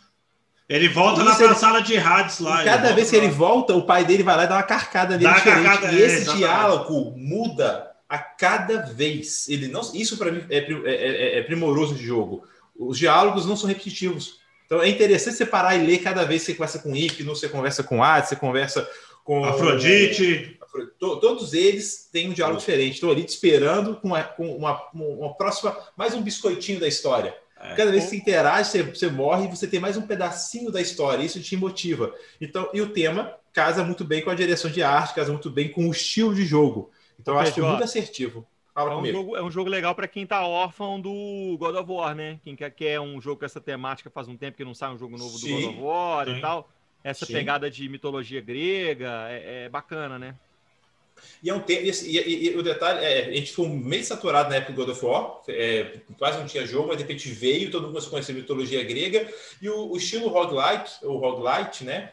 É, é, tem diferenças, né? Porque tem o, o, estilo rogue, aí nós criamos, é, foi criado o roguelike que é parecido com essa, com essa petição com dungeons aleatórios. O Spelunk foi, um, um, foi primoroso com, com esse tema, e tem muito jogo parecido. Então, assim, é, até desculpa, mas você falou que é, é inovador, mas na verdade é um tema que se repete muito. Então a pergunta é como inovar nesse tema que se repete tanto, nesse estilo de jogo que se repete tanto? É difícil, cada vez mais tem gente até torce o nariz quando ou, ouve falar que a, a, por ser jogo indie, é muito comum o cara não gastar mais tanto tempo desenvolvendo cenários únicos. E o cenário que é criado de forma procedural facilita muito o desenvolvimento de jogo indie. E o roguelike, ele, ele precisa disso. Senão você vai repetir a mesma fase várias vezes. Então, ela é procedural, ela muda. A cada vez que você joga, aquele mapa vai ser diferente da próxima partida. E isso incentiva muito o, o game designer utilizar o, o estilo roguelite. E... Não, eu, eu falo da inovação, Júlio, porque assim, inovando é, esse tempo que a gente dificilmente. É, o tempo ele gente... consegue inovar. É, exatamente, porque tem muito tempo que a gente não vê um, um tipo de jogo assim, cara, que consegue trazer esses elementos e, e tá assim na crista da onda, cara. Hades foi, foi várias categorias indicadas, por ser um jogo indie ainda por Oito cima, categorias, foi incrível. É. E pode, a gente até falou disso no 10.1, pode faturar aí o jogo do ano, né, velho? É um grande favorito aí para jogo do ano. É... Vai ganhar o Indy, com certeza. A gente na, praia, na praia dele, ele vai ganhar, Lucas. Na vai praia dele. Indy. Mas assim, é... cara, o roguelike tá na crista da onda, né, Camarão? O Spelunk tá. aí, Spelunk 2, muita gente falando. É um, é, é um, um, tipo, um gênero que ganhou o gosto da galera.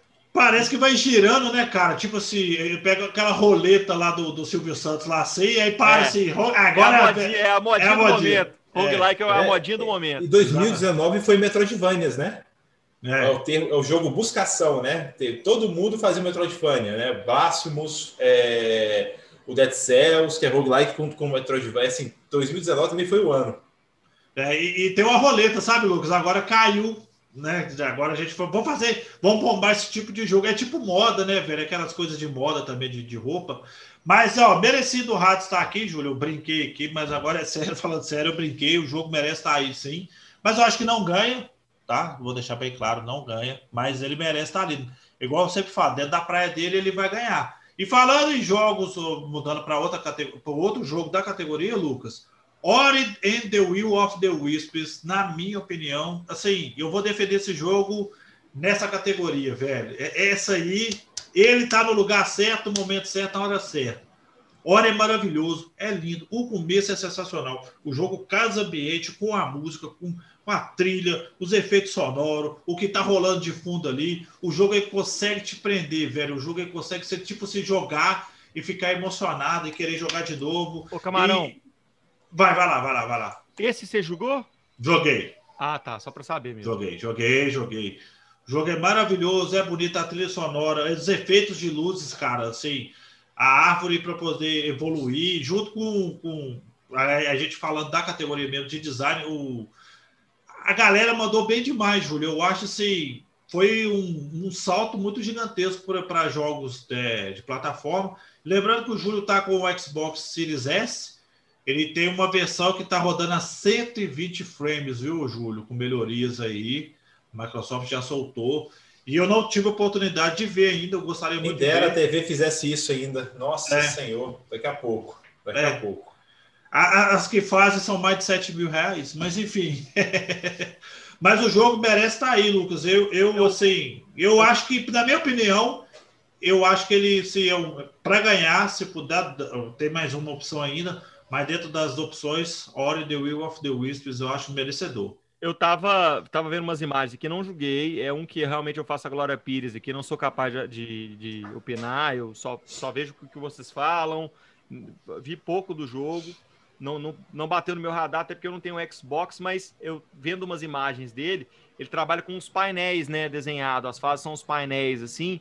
E, e, bem legal, assim, a ambientação dele. A né? profundidade dele é fantástica. Ele briga com 3D e com os painéis pintados, né? O cenário pintado praticamente à mão, né? É, é, aí é a pergunta que fica, Camarão. Ele é, merece concorrer a um prêmio onde ele está sendo uma sequência direta do, do, do, do primeiro, onde, ao meu ver, tá? Ele não muda tanto a direção de arte, porque ele melhora o que tem. Mas é na mesma pegada ele, ele pega o que o Ori, o primeiro Ori, né, do Will Wisps fez. Ele dá um tapa. Ele dá é. um tapa. Dá então, um tapa. É, é, ele bebe muito da mesma fonte. Não que seja ruim, porque sequências maravilhosas. A gente quer mais de um jogo que é gostoso, né? Mas ele, também ele não inova. Né? Como, o aspecto, ele não inova porque eu já vi disso. Eu já vi esse jogo em 2016 fazendo isso. Esse, essa, esse, esse estilo artístico é, essas coisas. Calma, e, não muda que ele é fantástico, né? Não estou diminuindo ele. Só estou é, pegando a questão que não é o diferencial. de, do, do, desse Ori comparado ao outro, né? E está concorrendo a, nessa categoria. Mas entendo que quem ame ele, porque realmente vai ser uma pintura, estou jogando na pintura. O, o Júlio, ele saiu em 2015, 11 de março de 2015, o primeiro Ori. O ano é... bom 2015, hein? 2015. Nossa Senhor. Cara, ele melhorou o, o, gênero. Eu acho que é justo dele estar tá ali, porque justamente do primeiro os caras tiraram ali onde pode, pode melhorar, onde eles acertaram, mantiveram, onde eles erraram alguma coisa ali, eles conseguiram melhorar dentro da proposta do jogo. É, merece sim, velho. Não sei se é carência de títulos também, de repente, não sei. Eu acho que não, até que não. O, o Lucas Reis fala, ele falou aí antes que a gente teve bons jogos, né, Lucas, do, de 2014 a 2019, vamos pôr 19 também, né? Você é. falou 18, vamos 14, colocar 19. 18, mas 14, 19. Cara, é bom. É... Que erazinha boa para jogos, viu? A gente tá pegando o final de geração. É, é, é, a gente tá, a gente tá pegando o final de geração, Júlio. O final de geração praticamente. E eles conseguiram é, extrair, não vou dizer o máximo, não, porque, por exemplo, o Ori, ele no, no, no Switch, ele roda 60 quadros, cara. Pô, você vê no Xbox, eu joguei no PC. O PC rodou super bem, o jogo bonito. Eles conseguiram melhorar dentro da proposta deles, sim. Eu acho justo estar tá ali, cara. Os caras tiveram um primor, sim. Eu acho que. Acho que você combina muito bem o jogo. É, o, tá, Camaro, fazendo parte eu, ali. eu acho assim, falando do Ori e dos outros jogos, falando dessa geração, dessa, dessa era aí, dessa década, o, o, o terço final da, da, da, geração passada, né, do PS4, do, do Xbox, foi muito foi muito é, é, bacana no sentido de inovação, sabe? Criaram jogos muito legais, é, inovadores. Antes disso, a gente estava com uma um pouco, né, meio no mormaço, não saía muita coisa nova, muita não se inovava demais. Aí veio aí um, um, um refresco, um respiro que acho que não via nem desde 2012, mais ou menos, que a gente não viu uma coisa, um, um, uma época tão legal para jogos. E o, o Ori tá nesse balaio aí, fechando a, a, geração com, com um jogo muito legal, muito bonitinho, assim, de, de, de se ver, de jogar. E, e, e deu o que falar, né? Muita gente falou dele na época que ele foi lançado e tal. É, ele teve uma boa, é, ele teve uma boa, é, boa crítica, boa, é, boas notas. Foi excelente. É, pois é, e ele foi bem, assim, foi bem recebido. E logo no início do, do ano, com os adiamentos, Lucas, por exemplo, é The Last of Us estava para fevereiro, é jogar para maio, depois jogar outra data. E a galera esperando os jogos mais quentes assim, para o início do ano.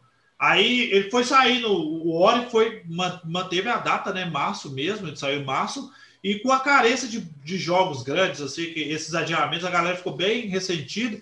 E ele chegou no momento certo, ele chegou no momento do no início do ano que não tinha bons jogos e a galera carente de bons jogos recebeu o Ori muito bem e eu, e eu gostei demais. Eu sou suspeito para falar. Eu vou até falar para você, Lucas, a, a, esposa do Bruno Matos, que apresenta os plays comigo, a Juliana, hum. ela, ela simplesmente comprou o Ori para jogar, porque ela achou bonito o jogo. Da mesma forma que a gente fala tanta tabela, a Fernanda ela joga Fall Guys, é, novamente voltar ao universo dos games. É, por, por, por causa de Fall Guys, o, o Ori ter chamado a atenção de uma pessoa que não é do, do universo gamer para falar, opa, eu quero jogar isso aí. Achei bonito, achei até. Já é, já é eu um gostei da feito, música. Né? Já entendeu? é um baita feito. Já é um baita, baita, feito, porque a pessoa já, já despertou a atenção da pessoa querer jogar aquilo dali. Aquilo dali já, já, já tem o, a contribuição dele, do, Na... dele no, no, universo game. Eu acho muito Nas palavras de Júlio Fernando, o Ori conquistou o calcanhar do coração da esposa de Bruno Matos. Exatamente. Exatamente. Obrigado, Lucas. Obrigado. Exatamente. Eu acho super merecedor tá aí, velho. Eu acho assim, que ele veio para assim, minha, minha, torcida. Eu não sei se vai ganhar, mas a minha torcida fica para ele. Não sei dos senhores, mas a gente tem mais um ainda para apresentar, mas eu vou deixar a opinião para os senhores aí, antes de apresentar esse último jogo da categoria. Acha válido, tá aí, acha merecedor, tem chance? O que, que você acha, Júlio? Dori? É. Não, pra, é gosto, acho lindo, maravilhoso, mas para mim, igual eu disse anteriormente, é uma sequência do que já foi visto em 2015. Então, devido a isso, né, eu não acho que leva, não.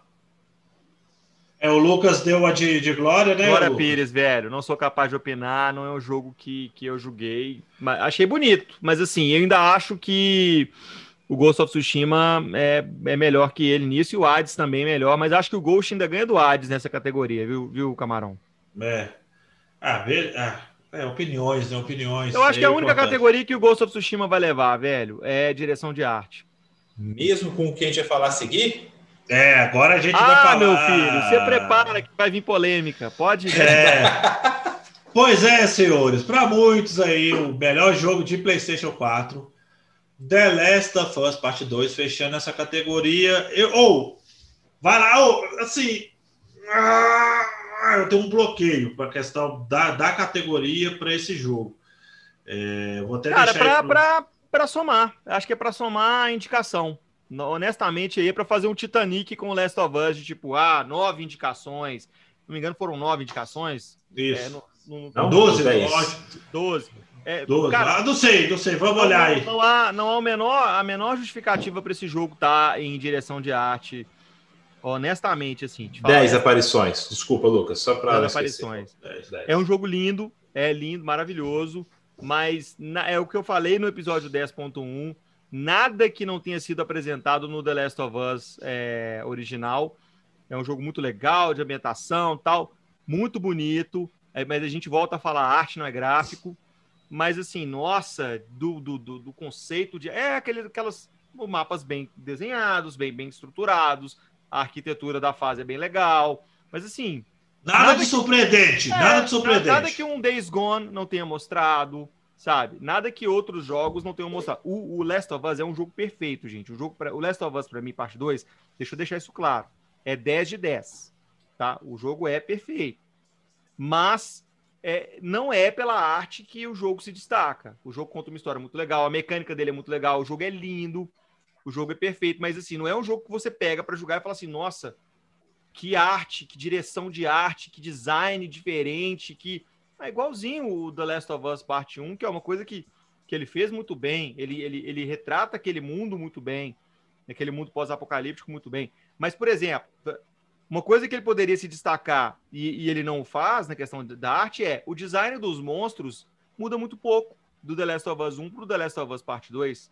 Você tem um monstro ali, aquele monstro do hospital, que eu achei bem tosquinho, aliás, na questão de design de, de personagem, de, de, de graficamente falando, assim. Mas, assim, são os mesmos clickers, os mesmos runners, é, é o mesmo jogo, entendeu? Tipo assim, é, é, o mesmo universo que se expande, que é, é legal, ele é bem-vindo. Né? Você quer continuar naquele mundo, você quer continuar conhecendo e explorando aquele mundo. Então, nesse ponto de vista, não há inovação do ponto de vista do, do, do, da, da pegada de arte para o jogo.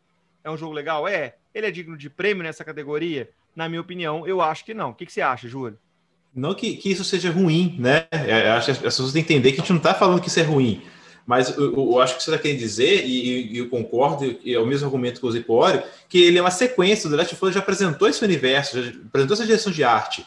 O que fizeram na parte 2 foi graficamente melhorar isso, ao meu ver. Né? Então, é, são os mesmos, é, é como dito pelo. Até as áreas, né? Dos flashbacks é, são as mesmas que a gente viu. As, as, fases são, as fases são muito parecidas. O esquema de cores dele é muito parecido, que é uma coisa que a Naughty Dog faz com o Uncharted também, que é um contraste muito forte. Né? Isso não é ruim, mas não, não, é algo que, que vai ser diferencial para falar é... que, calma aí, quando Exato. eu comparo todos os jogos de melhor, de melhor direção de arte, ele não se destaca, não é o principal ponto forte. Exato, não é o que você tem quando você vê um Hades ou quando você vê o. O Ori. O, Tsushima, o Ori. O Ori não, que o, o Júlio usou o Ori aí como exemplo do não. Mas assim, hum, o Ghost of Tsushima, jogo que você olha e você fala assim, nu, que jogo bonito, que jogo impactante, que é, diferente isso, né? É, exato. É engraçado, né, essa análise, porque ele, ele é um jogo bonito, ele te impressiona, sim. O jogo assim, cara, aquela cena inicial em Jackson, quando você entra na cidade com o Tommy e o Joel de cavalo, assim, nu, que, que foda, sabe? Que, que estou de volta, voltei para casa e tal. É, é uma sensação emocionante para quem é fã da franquia. Mas não é nova. Não, não tem, você não tem novidade. Você não tem. É, é, nessa frente, você não tem uma coisa impactante. Então, eu acho, para mim, é placeholder, é uma categoria ali só para para dar mais uma categoria para o Last of Us, para falar que ele foi indicado aí, para dar um número redondo bonitinho. E não leva, acho que assim, vai passar batidão nessa categoria. É, não é não é o forte do The Last of Us Part 2, mas é um jogo que tem tanta qualidade que esse é o menor dos problemas dele. Não, é, eu acho, é, é, concordo com os senhores, porque dentro do, do, do, do que ele trouxe, né, Lu, de contribuição ali para poder pra fazer, né, Júlio, para mostrar para a gente, ele tipo trouxe um, um, cenário já que a gente já conhece, uma, é. uma, uma coisa que não tem assim, ó, oh, que, que, que graficamente esquece, beleza, gráfico ele teve ali e tal. Mas eu entendi o que o senhor quis dizer, para você parar para olhar e falar assim, cara, olha que negócio bonito, que coisa legal. O inimigo do hospital, que eu concordo com o senhor, eu acho ele totalmente, sei lá, cara, não teve, eu não vi não, nada. É legal, de... é, é, um é. encontro legal, é uma parte muito tensa no jogo, mas Sim. visualmente falando, é assim, deixa eu, eu, eu, vou, eu vou entrar numa polêmica aqui, mas, mas assim, é... Parece que não gosta, né? É, gosto é. pouco. Eu senti falta no The, Last of Us, no The Last of Us Part 2, apesar de achar um jogo perfeito, senti falta de mais inovação nessa seara, de, de monstros, de. O, porque, assim, a questão do. a gente vai falar disso ainda, mas a questão do The Last of Us é o jogo, ele, ele, a própria narrativa dele é, a, é o, seu, a sua própria fraqueza. Por quê? Porque o The Last of Us Part 1, para quem não jogou, ele te joga 20 anos no futuro. Então você tem o, o prólogo do jogo e aí ele avança 20 anos. Né? Então, assim, porra, é um, é um tempo muito grande de evolução no tempo. para você pegar o, o, o, Apocalipse e tal. Aí você tá jogando com o Joe 20 anos depois e tal. E o The Last of Us Part 2 avança 5 anos no futuro. Dentro desses 20, ele avança mais 5, né? Qual que é a questão? Eu esperava que o mundo evoluísse mais, mas entendo por que não tem acontecido. Mas eu esperava, por exemplo, novos, novos zumbis, sabe? Eu esperava que a infecção tivesse evoluído em algum ponto, é, talvez uma criatura alada, talvez. Aí você tem uma novidade que é o, o Shambler, que eu não sei como é que é o nome dele no, no português, que é um, um monstro foda de matar, difícil pra caralho de matar. Como é que ele é chama? Remessa, né? Os trem dele, né? As, bo é as ele, bolhas dele. Como é que ele chama no português, é, é, é Júlio? É, no inglês ele chama Shambler, que é um monstro que não tinha no primeiro. Que aí você fala assim, ó, legal, tem uma criatura nova no mundo, né? Ou seja, o fungo evoluiu, né? Ele evoluiu no infectado e você tem um novo tipo de infectado. E aí, você, quando você tá jogando, com você tromba com ele pela primeira vez, aí tem toda uma historinha e tal, ela vai lendo umas anotações e fala assim, ó, legal demais. O mundo tá evoluindo, tá ficando mais, mais perigoso e tal. Só que o jogo para aí sabe? Ele para aí na inovação de, de monstros e tal. Aí tem esse chefão, não vou não dar mais spoiler e tal, até porque o foco do jogo não é esse, a gente vai falar de narrativa no próximo, na próxima categoria. Mas aí ele para aí, sabe? Aí, tipo assim, a única novidade que você tem no The Last of Us Part 2 é o Shambler, é o tropeço. É o trôpego, é, é o trôpego. Sabe? É a única novidade de monstro do jogo. Então, assim, do ponto de vista de design, do ponto de vista de arte, do ponto de vista. Você tem o runner, você tem o clicker, você tem um infectado ali que você já conhece, aquele seu amigo da vizinhança, que você já tá correndo dele direto. Aí tem um cachorrinho aqui a colar, mas o jogo não inova muito na questão de mob, né? Na questão de mas, inimigo. Mas eu até entendo porque ele não coloca novos monstros, porque talvez ele queira manter que aquele universo estabilizou ali, né? É aquilo que são, Exato, são os, mas os é, aí, é aí que eu volto naquilo que eu disse. Sim. Porque é a própria falha do jogo, porque, cara, se o jogo lá no começo ele já te, te lança 20 anos, se em 20 anos você já viu aquilo tudo, não é em 5 que vai mudar, o ecossistema vai mudar inteiro né? Mas você não sentiu falta de uma criatura alada, talvez? Ou de, sabe, algum desafio novo? Eu senti falta, sabe, de alguma coisa assim que você ainda. Um desafio que você não tinha enfrentado ainda, entendeu? Você tá ali. Gente, o mundo mudou de novo, sabe? Mas, é, mas... temos a proposta do jogo, né? Que ele é parte 2, ele não é um, um, outro jogo, ele é uma outra história do jogo. Não, Por isso, não, talvez mas, ele, ele, mas, ele quebre mas, muito nisso. Toda parte 2 é assim, toda a parte 2 é uma continuação de, de, uma história anterior. Não acho, não acho que se justifica. Mas o God of War, por exemplo, ele faz isso, ele quebra isso porque não precisa ser uma sequência dire direta. Ele é um, é um outro jogo do universo God of War, por exemplo. Então ele pode inovar pra caramba, ele tá passando em outro mundo, em outro em, em, em outra temática, por aí. não, sim, é, eu, eu, não vou, eu não vou continuar dando spoiler para não quebrar a, a, linha de pensamento aqui do, do Camarão, porque eu acho que justamente essa questão do design é, é, é, é do The Last of Us Part 2, a questão dos inimigos, é, se ancora principalmente na escolha narrativa do Neil Druckmann para o jogo. Mas a gente vai falar de narrativa na próxima categoria, eu vou deixar o Camarão puxar, que aí eu volto para falar de The Last of Us. A gente vai falar muito de The Last of Us ainda, mas, mas assim, só para encerrar a minha, a, minha, a minha análise aqui, que eu sei que já tá ficando chata pra caralho, é, do ponto de vista de design, e isso me decepcionou um pouco no The Last of Us, é, o, jogo, o jogo decepcionou, porque ele te entrega pouca novidade nesse universo, sabe? É um universo muito rico, muito bem feito, mas que te traz pouca novidade. É muito bem-vindo, é um universo muito bem-vindo. É legal você viver ali, você explorar ali, mas você não descobre nada novo. É, essa que é a minha conclusão, tá, Camaro? É, Lucas, é. Não, mas eu concordo com boa parte do que o senhor disse, mesmo contra a minha índole concordar com o senhor, mas acho válido, acho justo.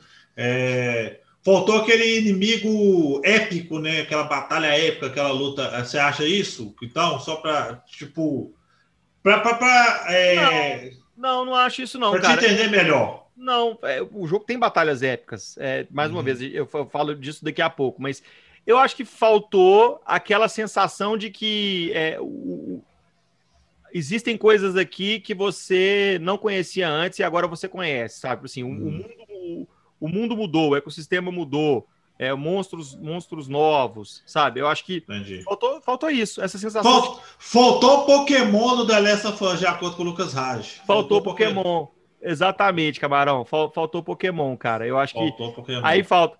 Eu, eu vou dar um exemplo aqui legal de um jogo que eu gostava muito de jogar no computador. É o Left 4 Dead. Não sei se vocês já hum. jogaram o Left 4 Dead, é um jogo Nossa, de zumbi cooperativo. Sim, sim, sim. O Left 4 Dead parte 1 tinha uns, uns. A Isabela passa dançando aqui na minha frente, me atrapalha totalmente. De novo atrapalhando linha de pensamento. O Left, o Left 4 Dead Parte 1, ele tem toda uma mecânica, uns zumbis e tal, papapá. Beleza. Aí você joga com a galera, top. O Left 4 Dead Parte 2, ele te entrega zumbis totalmente diferentes, sabe? Te, te entrega uma experiência de sobrevivência totalmente diferente. E aí você tem uma impressão de que o mundo tá ficando cada vez mais difícil, mais cabuloso e tal. Acho que o Resident Evil faz um pouco isso também, com, com, com os monstros. E eu senti falta disso no The Last, do, do, no The Last of Us. Ah, entendi, Lucas. Entendi. Ah, até que ficou melhor, a gente vai falar, aprofundar disso melhor na, na categoria certa, velho. E a gente vai passar, então, né, produção aí, a produção tá atenta aí. Fala, Júlio. gente... Só uma parte importante, é, não é porque é, é ter mais inimigo também, quer dizer que vai ter inovação, é, tipo, estamos discutindo direção de arte. Uhum. E, e, e, ele vive muito à sombra do primeiro, que já criou esse universo, criou toda essa temática, roupa, cenários destruídos, os Seth Art são todos prontos ali, é, bebe muito essa água. Novamente, eu acho que esse é o ponto que o, o Lucas. O Lucas quer dizer. Sim, é, sim. que retra, retratar e, e, e Desculpa, eu volto gente. Sou ruim para me expressar quando o assunto é The Last of Us. Eu fico... O, o, o Lucas, não, não, não, não você falou... é um jogo muito querido, né? Nós temos, de novo, nós temos um grupo só por conta do The Last of Us. Sim.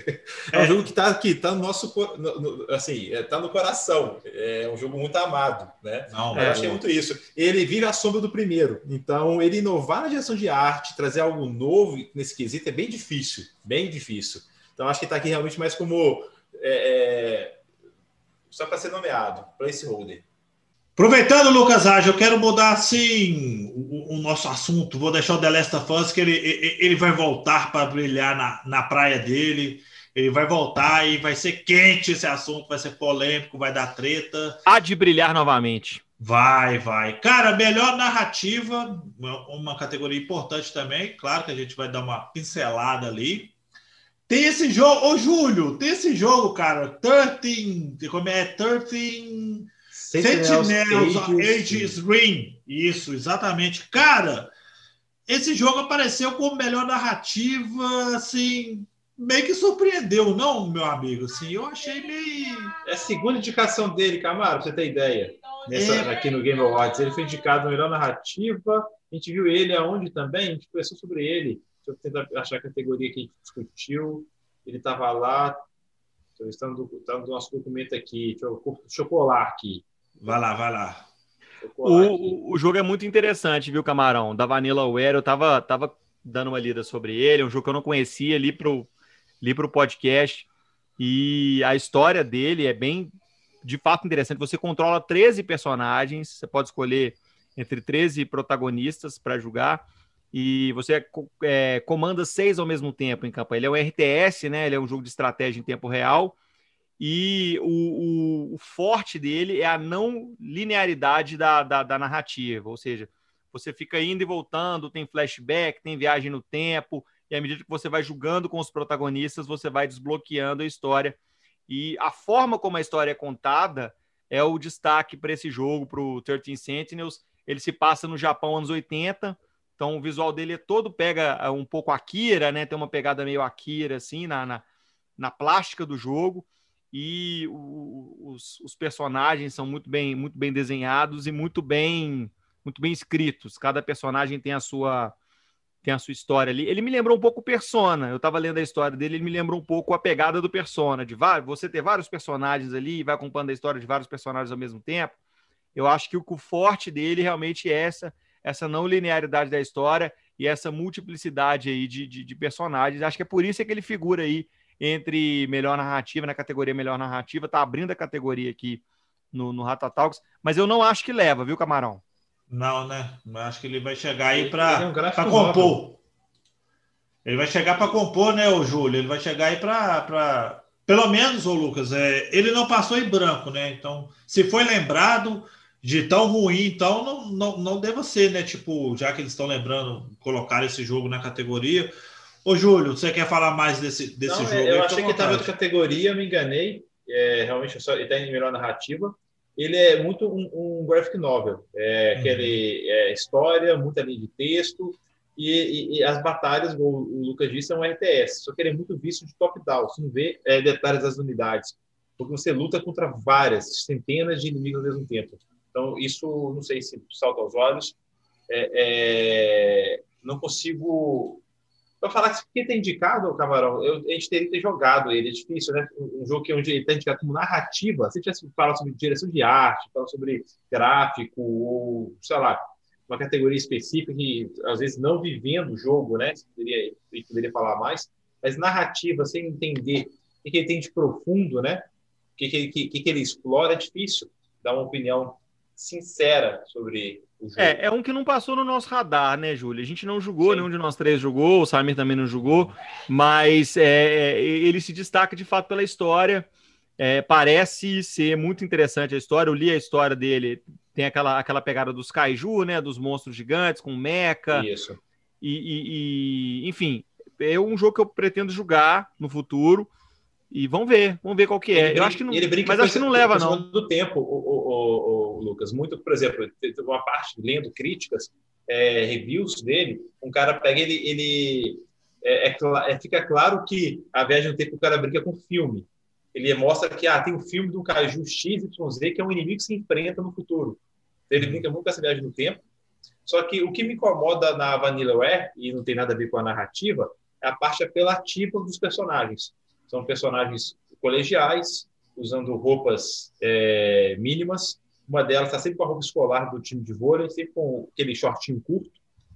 E lendo sobre o jogo, é, é, é parece que a própria narrativa é, dá desculpa porque está com aquela roupa. Ela nunca tem tempo de trocar de roupa. Mas é muito manter, é muito japonês isso, né? Isso é muito hum, da temática. É muito deles, né? muito deles. Mecas, roupas é, é, mínimas, poucas roupas mínimas e, e colegial. Isso. Então, você claro. sempre ali no radar, mesmo sabendo que ele, ele concorreu à melhor narrativa, devido muito a essa temática. Dragon's Dogma, que é um grande jogo deles, que é um, um beat up fantástico. Eu custei a começar a jogar ele, eu só joguei na versão do PS4 Pro, no PS4 com ele completo, muito por causa desse, desse apelo de decote, perna de fora e por aí vai. Ah, e tal. É. É, eu não joguei e, e, e, foi bem. o Júlio falou bem né, da, da empresa, do, do, tipo de jogo. Pra, é, é mais, vamos ser sinceros, é mais para a cultura japonesa ou também é, é, nichado. O Lucas Rádio fala que Persona é nichado. Esse tipo de jogo também é, ele é bem nichado. Ele tem o público-alvo dele ali e, e atende para é, Eu penso assim, né, Júlio, amigos? Ele, para o público-alvo dele, ele atende muito bem. Então, a galera que curte esse tipo de jogo é, dessas temáticas gosta muito desse, desse game, não abandona, né? Então, para a galera que, que, que, curte, foi lembrada, é importante. E vou mudar, é, vou falar do Final Fantasy também, Final Fantasy VII Remake, que foi indicado. para melhor narrativa, né? Então, é aquilo que eu sempre falo. Ele foi além. A história já era muito boa. A história original já era muito boa. Eles conseguiram dar um gás, foram além, conseguiram colocar, enriquecer mais. E ele tem a, a, a, a vamos dizer assim, ele já tem a fanbase muito grande, né, Júlio Lucas? Já tem aquela galera que já, já faz uma devoção pelo jogo. Então eles cons conseguiram já pegaram a história, já já estava pronto, assim, já tinha a coisa criada. Eu acho que ali ele dentro do universo dele ali, ele trabalha muito bem.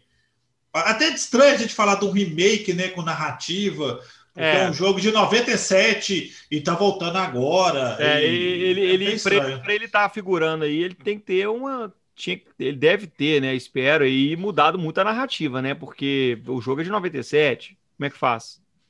É, eu acho que é, é onde ele brilha, viu, Lucas? Porque é, eu acho um ponto interessante. É, qual a diferença de história e narrativa? Porque a mesma história pode ser contada de várias formas diferentes. Tudo depende da narrativa, de como ela é entregue para o jogador.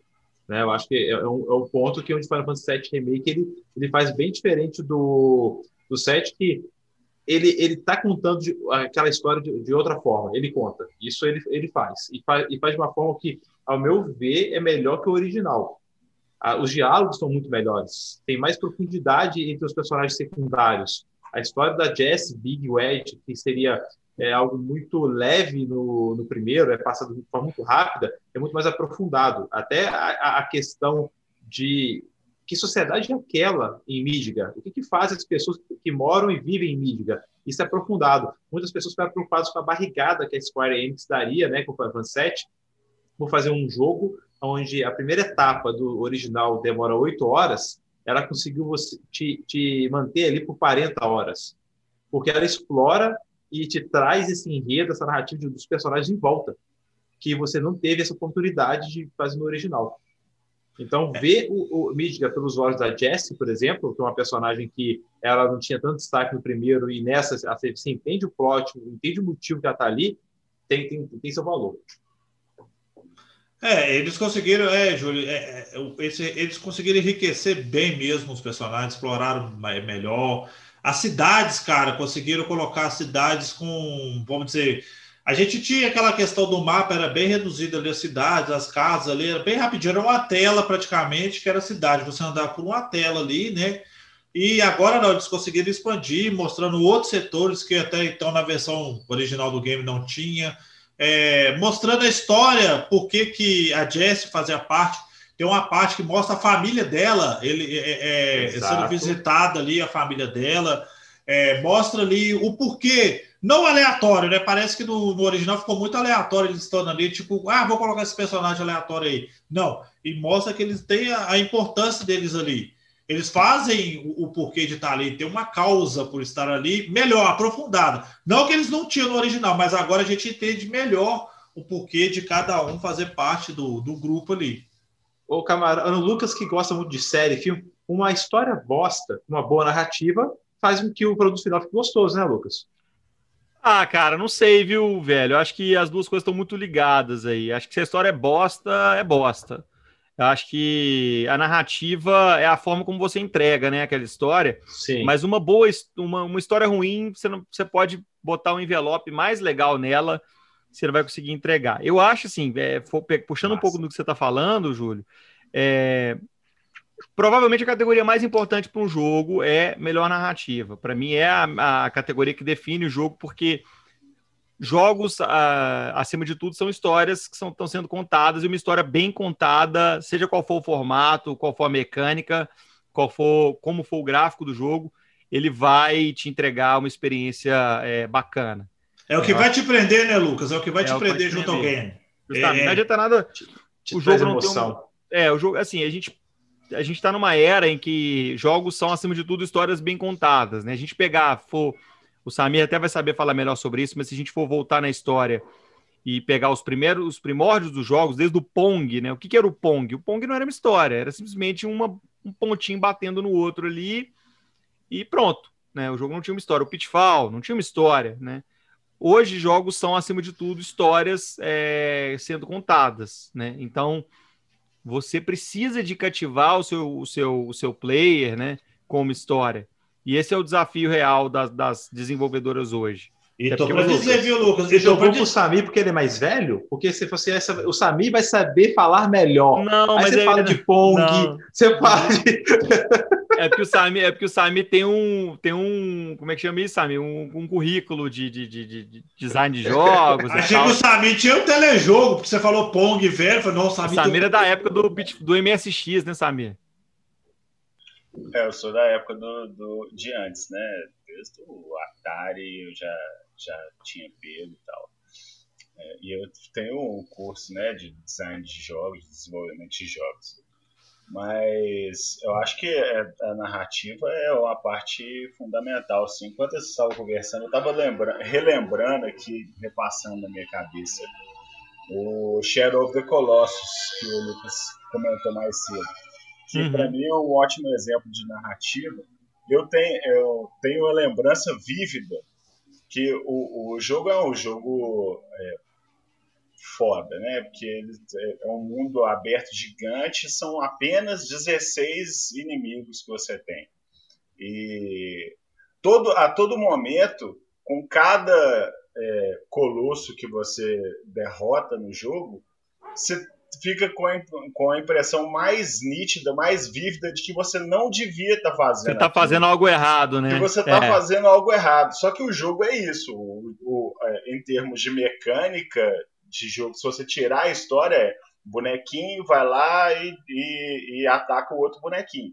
Mecanicamente, beleza, o jogo. Agora, a narrativa que eles colocam em cima da jogabilidade, a história que vai sendo contada, é, você vai tendo a impressão de que aquilo é uma coisa que você não devia estar fazendo, que o personagem está fazendo aquilo por razões egoístas, por, por motivos que, que, que ignoram o resto do mundo e só pensa na, na, no, no umbigo dele, na- nas vontades dele. Isso é muito Excelente interessante, você ter essa. essa é, colocar o jogador numa posição de conflito quanto àquela história que está sendo apresentada. Eu acho que isso é um exemplo clássico de uma narrativa bem executada, de uma história boa que, que é executada bem.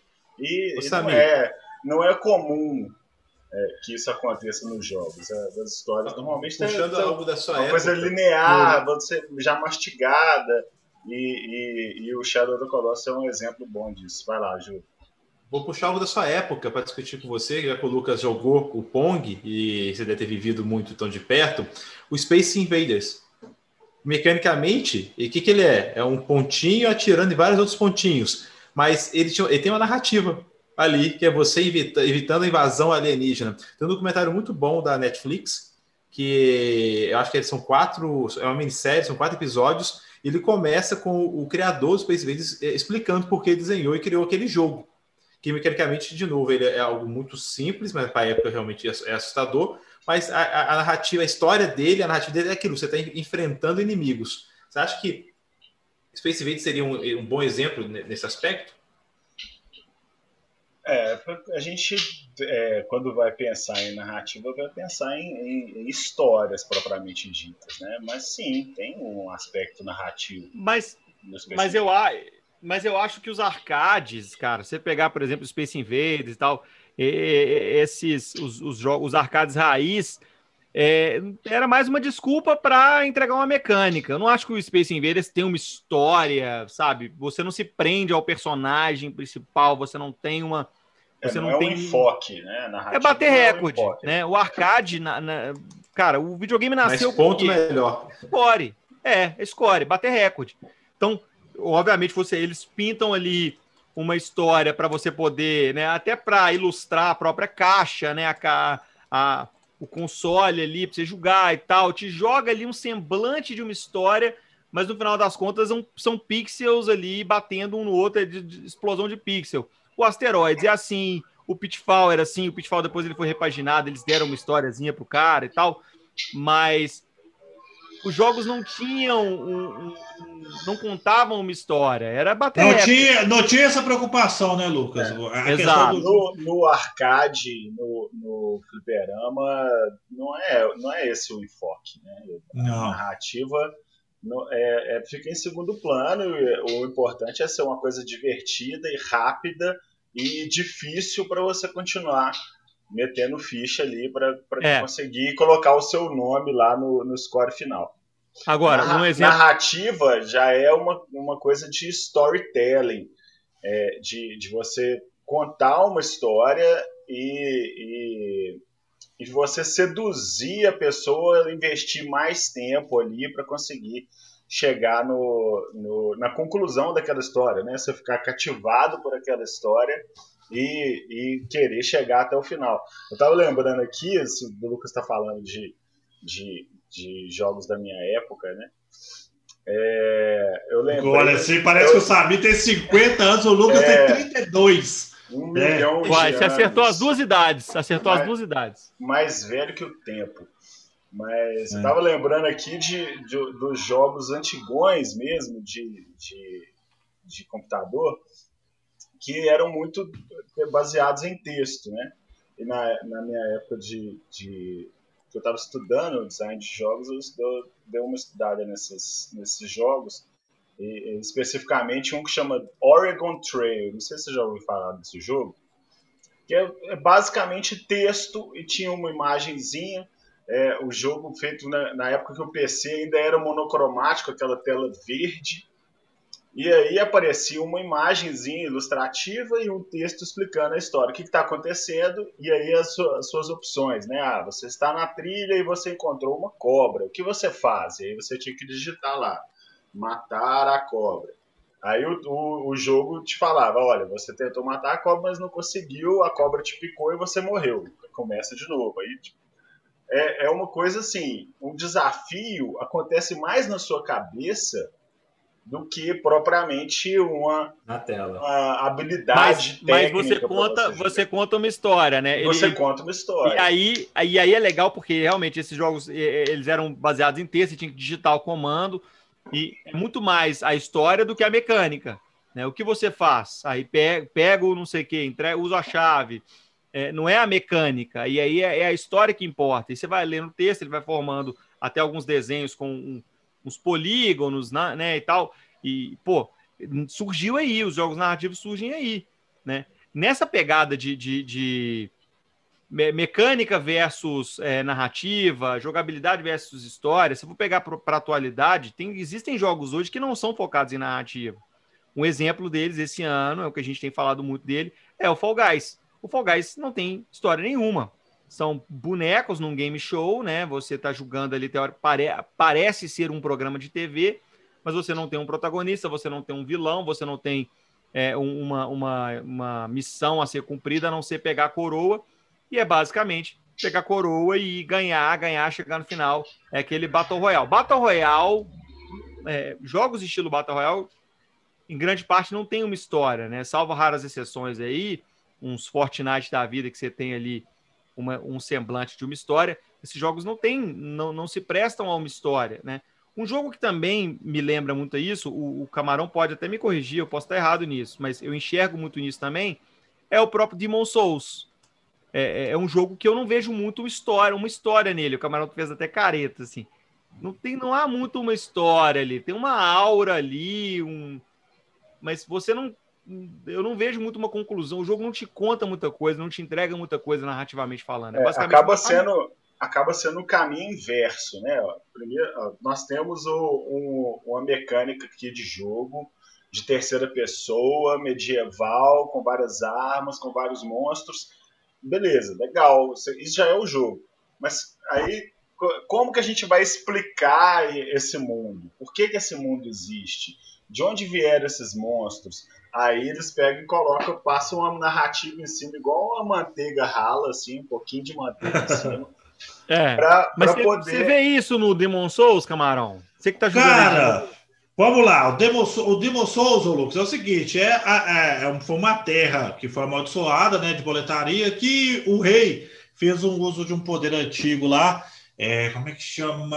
Ah, é, Soulsar, é, ele despertou um demônio. Ele despertou um demônio lá e com isso o demônio ele tomou conta dessa, dessa névoa, até mesmo o Júlio fala sobre aquela questão de limitação de hardware, né, Júlio? Essa coisa da névoa, essa coisa de estar, tá, tipo assim, não ter como fazer os cenários amplos, eles colocam a essa limitação névoa. é usada para poder te trazer a narrativa, para que a história tenha um motivo no ambiente.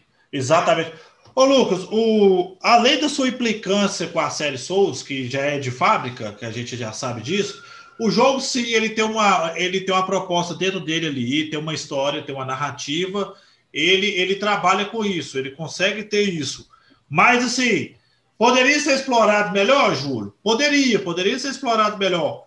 Ele é aquela questão: tem aquela cinemática, cutscene, porrada, porrada, porrada, porrada, morreu, morreu, morreu, morreu. Aí você vai, vai tentando de novo ali e vai é, aprofundando. Mas ele sim, Lucas, tem uma história por trás ali, você vai, vai conhecendo. Mas é enigmática é, demais, que aconteceu, Camarão. Tá? Enigmática eu, demais, nunca te conta ah, muita eu... coisa, umas frases não, não. soltas. E, e, assim, eu, eu sou um cara, velho, que. Primeiro, mas é um universo gosto... confuso, Lucas. Mas é um universo confuso, mas, cara. Mas Tem que ter frases soltas. Não, senhores. Ele nunca te ah, entrega não, mas, acho, mas isso faz parte da narrativa do jogo, onde Sim. a história ela é contada onde? Nos detalhes.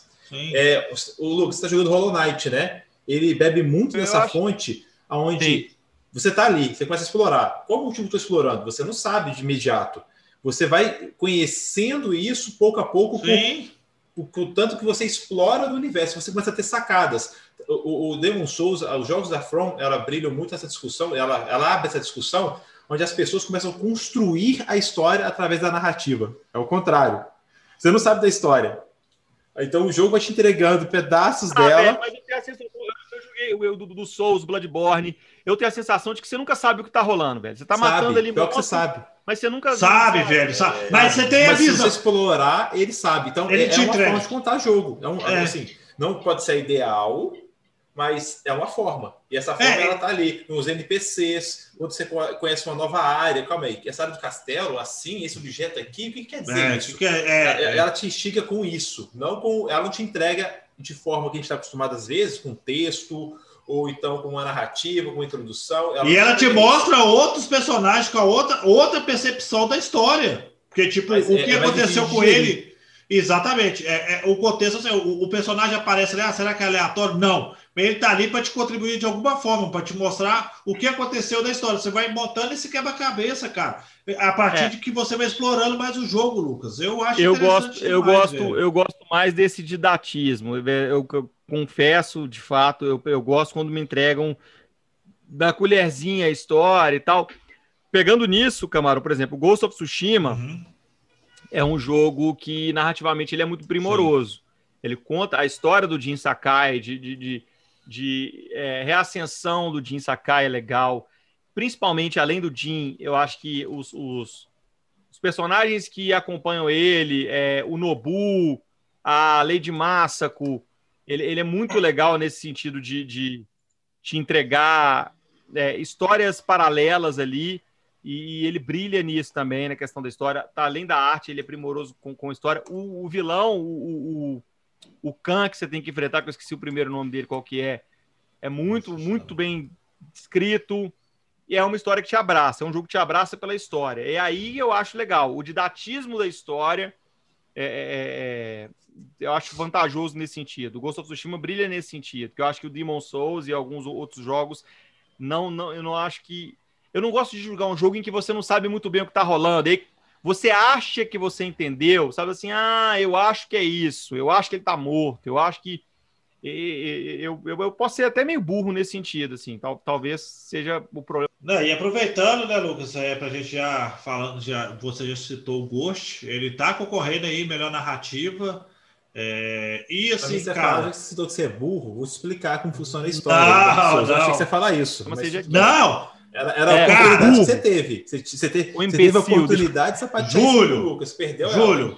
Não. Se eu traduzir imbecil. É não adianta, o velho. O Camarão é uma pessoa melhor que eu. O Camarão é melhor adianta, que eu. Você sabe por quê? Como é que eu vou colocar na cabeça do cara que já tem um hate, assim, nível master com a franquia? Não adianta, velho. Não adianta. O cara tem lá o jogo, conseguiu, não conseguiu gostar, velho. Eu vou explicar. Não adianta, deixa. É o ódio dele. Quando a pessoa tem o ódio, velho, já tá ali enraizado o ódio no coração, Acabou, velho. Segue. Vamos continuar jogando. vão seguindo e vamos falando de outras coisas também, de Ghost. Ghost of Tsushima ele gosta muito. É, é, a narrativa do Ghost é bem interessante, é legal. Ela, ela mostra muita coisa do Japão feudal ali, muita coisa real. Ela consegue pegar essa coisa, trazer para a gente. E o japonês gosta de dar valor à cultura dele. Então, o Ghost ele se passa na ilha, né, da, da ilha de, de Tsushima ali, houve elementos, né, baseado em fatos reais. Eu gosto do jogo, apesar do, assim, o Lucas fala do gráfico datado, fala do, dos, é, dos bugs que aconteceram, aquele trailer que mostra aquele jogo maravilhoso e de repente mostra aquilo. Mas a gente falando somente da narrativa, a narrativa do jogo é bem interessante, é bem legal. Ela te prende uma história, apesar de muita gente, ah, é clichê e tal, mas pô, velho, o trem aconteceu, mano, algumas coisas ali. É clichê, velho. Beleza, vai, já vai pegar o jogo já saber, né? Um cara que quer vingar, é o cara que vai fazer isso, isso, aquilo, outro. Você, você já sabe. Então, qualquer coisa, por exemplo, o, o, o, vai sair um jogo de RPG. Ah, mas é clichê, velho. Beleza, mas a história é aqui dali, velho. Não, não vai fugir disso. E por, me, por mais que a galera fala clichê ou não, a narrativa do jogo é, é bem interessante. É, tem, tem personagens marcantes ali no jogo. Tem, tem, você vai continuar jogando, entendeu? Você vai querer saber o que, que pega com o fulano de tal ali, o que está acontecendo. O Ghost, o Ghost ele tem uma narrativa muito legal, Lucas. Eu acho a narrativa do Ghost muito interessante. E essa categoria, ele só vai ter um concorrente pesado que a gente vai trazer daqui a pouquinho, mas ele, ele tem uma narrativa bem legal na minha opinião. Eu acho que o Ghost, ele, ele também ele conta também com, com a história, né? É, é. A narrativa dele explica também sobre o que acontece naquele momento do Japão, né? Com a invasão mongol e tudo mais. Então ele Sim. traz essa parte histórica, né? Não Sim. só através de contos, mas o próprio cenário, o próprio gameplay dele traz isso. Sim, sim. acho que essa parte é bem, bem importante, bem interessante, e até com que ele, ele escolhe o jogo como o jogo a te guiar, né? Isso, isso. Exatamente. É, ele, ele consegue te é, ele consegue trazer isso para você, Júlio. É, é, essa questão da, do guia. A questão do, dos elementos que eles ajudam ainda para melhorar a narrativa do jogo, cara. Aquela questão do vento, eu acho sensacional. Aquela parte que Não, ele fica e... sentado para poder meditar, olhando para os lugares, para criar aquelas frases, Lucas, também. Eu acho que aquilo ajuda para caramba. Não, é, é, é, ele é um universo também, cara, que é muito rico, né? Então, assim, pô, Japão feudal e tal. Se for pegar lá na época do PlayStation 2, cara, você tem jogos legais é, de samurai, sabe? Então é, é, é um universo muito legal que dá para explorar, explorar. Então, assim, eles trabalham muito bem. Eu tenho um, uns problemas com relação à história do Ghost of Tsushima, mas é mais questão de estrutura de personagem do que qualquer outra coisa. Mas é, ele, ele, ele trabalha muito bem com o meio, sabe? Trabalha muito bem com com a história. O que me incomoda no Ghost of Tsushima é justamente a história do, do, do, Ghost, do fantasma, sabe? Ah, você vai ser o fantasma porque ele é um samurai, aí ele, ele tem que abrir mão da do, do, do Bushido, né? Do código samurai, mas ele faz isso de maneira muito fácil, aí o jogo... A narrativa não casa muito bem com a mecânica do jogo, é, de vez em quando isso não funciona muito bem, assim, na, na, minha opinião. Mas é um jogo muito legal, ele conta uma história muito legal. E eu acho que é um, um dos principais. A gente já falou disso aqui em outros episódios. Questão de narrativa, acho complicado, porque a narrativa ela precisa casar muito bem com o, o, a mecânica do jogo, né? Se você, se você, é um samurai e você tem um código de honra, você não pode sair matando a galera sneak sneak. É. Entendeu? É soltar bombinha de fumaça e sumir. E eu acho que o, o Ghost of Tsushima, ele erra, às vezes ele erra um pouco nisso. No sneak sneak ali, se é um samurai, é, ao mesmo tempo ser honrado, mas ao mesmo tempo você mata a galera na surtina, você vai se transformando, enfim. Mas é um jogo que tem seus méritos nesse ponto de vista narrativo também. Ô, Camarão, é, ah. a questão, o Hades, a gente já falou do Hades bastante, falou de história e tal. Sim. Vamos dar, um, vamos dar aquela salteta marota, vamos direto pro Last of Us, porque falar de narrativa com o Last of Us, velho, é falar cinco horas, né? É, falar cinco horas, é, a narrativa desse game. E, assim, eu vou deixar, ô, Lucas, eu vou ficar, eu vou ouvir o Big T, porque aqui cada um tem uma percepção do The Last of Us, né? Cada um, é, é, a narrativa do jogo ele consegue criar que as pessoas, tipo, cada um, tipo, claro que a conclusão é de cada um, mas cada um fica assim, Tem um ponto que o cara consegue observar, você vai, caraca, velho, agora isso é verdade. Aí o outro observa um outro fato que aconteceu durante o jogo, você fala, não, velho, tinha parado para pensar que isso liga isso, não. E você é, é, é legal discutir o The Last of Us em, em, grupo, que cada um tem uma percepção, velho. Por mais que, ah, o jogo é linear. Porra, velho, que seja, mas a, tem uma puta história. Tem uma puta história, tem um, um evento por trás. Tem pequenos nuances do jogo, assim, que você começa a ligar, cara, começa a pensar, fala assim, velho, que isso, que, que coisa foda. E o Júlio tem uma percepção, e o Lucas tem uma percepção dessa narrativa. Camaro, ah. deixa eu fazer um disclaimer aqui. Ô, ô Samir, produção, sapeca uma vinheta aí de alerta de spoiler, porque daqui para frente eu acho que o pau vai começar a quebrar. Senhores, depois desse alerta de spoiler aí, é, vamos fazer o narrativa barra melhor jogo do ano, que para muitos é, aqui do nosso grupo, nosso podcast, é onde The Last of Us brilha, é onde The Last of Us se destoa. E é isso aí, velho. Já vão. Agora eu tô empolgado. O jogo do ano chegou. Tá agora o final da parte 2. Agora. Oh, jogo do ano chegou. É isso aí, é isso aí. Jogo do ano chegou. Cara, The Last of Us parte 2 então. Lucas Raj, quero conversar com o senhor, que o senhor, ele é, o senhor é bem crítico. É, ele não, não gosta da série Souls. Depois a gente discute isso. Mas agora The Last of Us, senhor. E aí?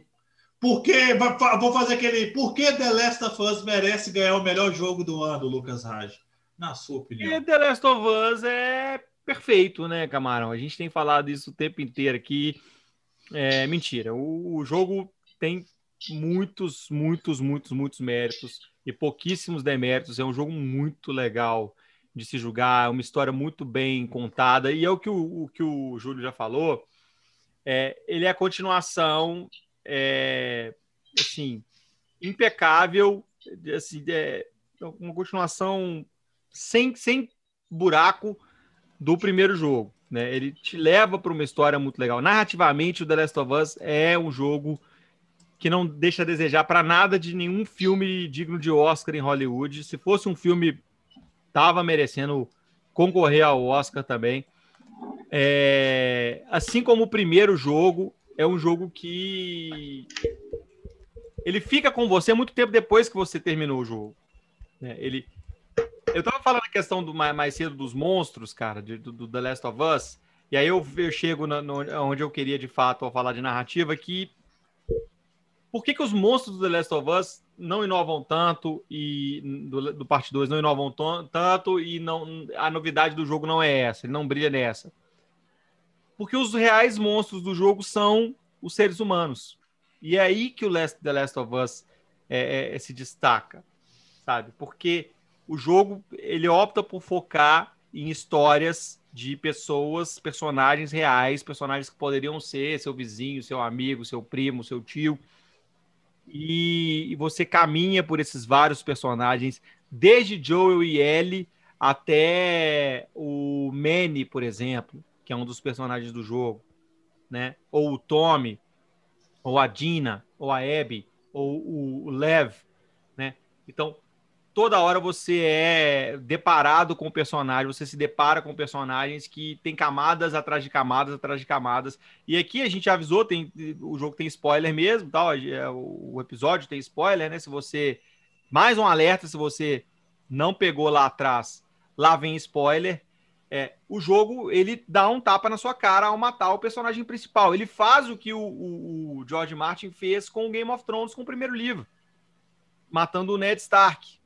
Né? Você carrega esse personagem durante a sua jornada inteira do herói do primeiro jogo. Há uma redenção por parte do personagem no primeiro jogo. O Joe se redime e descobre uma segunda chance na humanidade quando ele conhece a Ellie totalmente desesperançoso ali, ele conhece ela e, e vê que tem uma chance, um, um motivo para continuar vivendo. E aí o Last of Us 2, ele começa com uma cena extremamente emocionante de, de, de, de amizade, né, do Joe com a, com a Ellie, ele tentando reatar uma, um, uma amizade com ela, aparentemente por causa de, de um estresse e tal, dele ter mentido para ela. E tem a, a, a performance de Future Days, do Pearl Jam. E aí poucos minutos depois você está jogando, o jogo mata o Joel, né? De uma maneira bem cruel, aliás. E te deixa sem reação, né? Você como jogador não pode fazer nada e o The Last of Us trabalha muito bem isso de você não poder, você não tem poder sobre aquele personagem. Você não pode, não há nada que você pode fazer ali, não há um button prompt, não há um quick game, não há nada ali que, que, que faça com que essa história seja revertida. E aí você começa a real jornada do jogo, que ele te apresenta outros personagens. A gente vai falar deles aqui ao longo desse papo, mas é, é impressionante como o jogo constrói essa narrativa em que você odeia uma pessoa no começo e no final passa se não amá-la, mas compreendê-la. E talvez passar a odiar outras pessoas ao longo do jogo. As emoções que o The Last of Us suscita no jogador são tantas e tão fortes que ele de fato merece ser o jogo do ano, porque ele, como experiência de entretenimento, como imersão, ele cumpre a que veio, Camarão, como jogo nenhum que eu joguei até hoje na minha vida cumpriu. Então, é, tá aí, eu começo com essa. E principalmente pela narrativa, Lucas? É. Principalmente pela narrativa, especialmente pela narrativa. A, a forma como, como a história é contada, e aqui a gente vai debater isso, a, a gente vai conversando sobre o jogo, tal, para não ficar atropelando também, mas é, à medida. Porque o jogo ele muda, né? No meio do jogo ele, ele, ele, dá um. Ele muda de visão. Você muda o foco, o ponto focal dele muda. Ele, ele muda muito, ele gira muito histórias ali. Não é só um ponto. Nossa, cara, e o Lucas falando disso, já que já tá o spoiler aí, é, quando eu tava jogando The Last of Us, velho, rolou a cena do teatro, aí mudou pra Abby, eu falei assim, vai tomar banho, velho, não quero jogar com essa mulher não, vai se ferrar, já, já comecei já irritado. Falei assim, ah, velho, quer saber da coisa? Deve ser uma ceninha rapidinho ali, uma horinha, uma hora e meia, mata a cena dessa mulher, e boa, depois volta lá e beleza. Aí eu tô jogando, Lucas. Tô jogando, Júlio, amigo, tô jogando, tô jogando, sabe? Não que eu olhei pro relógio e falei assim, ah, velho, deu um, um sono. E, eu, e, isso tinha rolado comigo umas 11 horas da noite. Falei assim, ah, vou jogar aqui rapidinho eu mato. Esse rapidinho eu mato, senhores, foi três e meia da manhã. Eu falei, que caralho, velho? Como assim? Eu não matei. Eu, tive, a mesma, eu tive a mesma sensação, porque é, o jogo ele te engana, porque te dá a entender que você está jogando um flashback. Sim. Quando você joga com, com a Abby, né? Ele te entrega a Abby e aí você começa a jogar. E aí é legal porque ele trabalha, é, o jogo trabalha com a mesma estrutura. E aí a gente fala de narrativa mais uma vez. É a mesma estrutura narrativa duas vezes, que é Atlanta dia 1, dia 2, dia 3. E aí ele, ele volta na mesma história, dia 1, dia 2, dia 3. E aí tá lá, Atlanta dia 1. Aí você acha que é um flashback ali, tá, tá só Vai matar rapidinho ali. Eu vou né? entender o que tá rolando aqui nessa história. Daqui a pouco eu volto a jogar com a Ellie, que é a personagem que você quer jogar com ela. É aquela que você quer.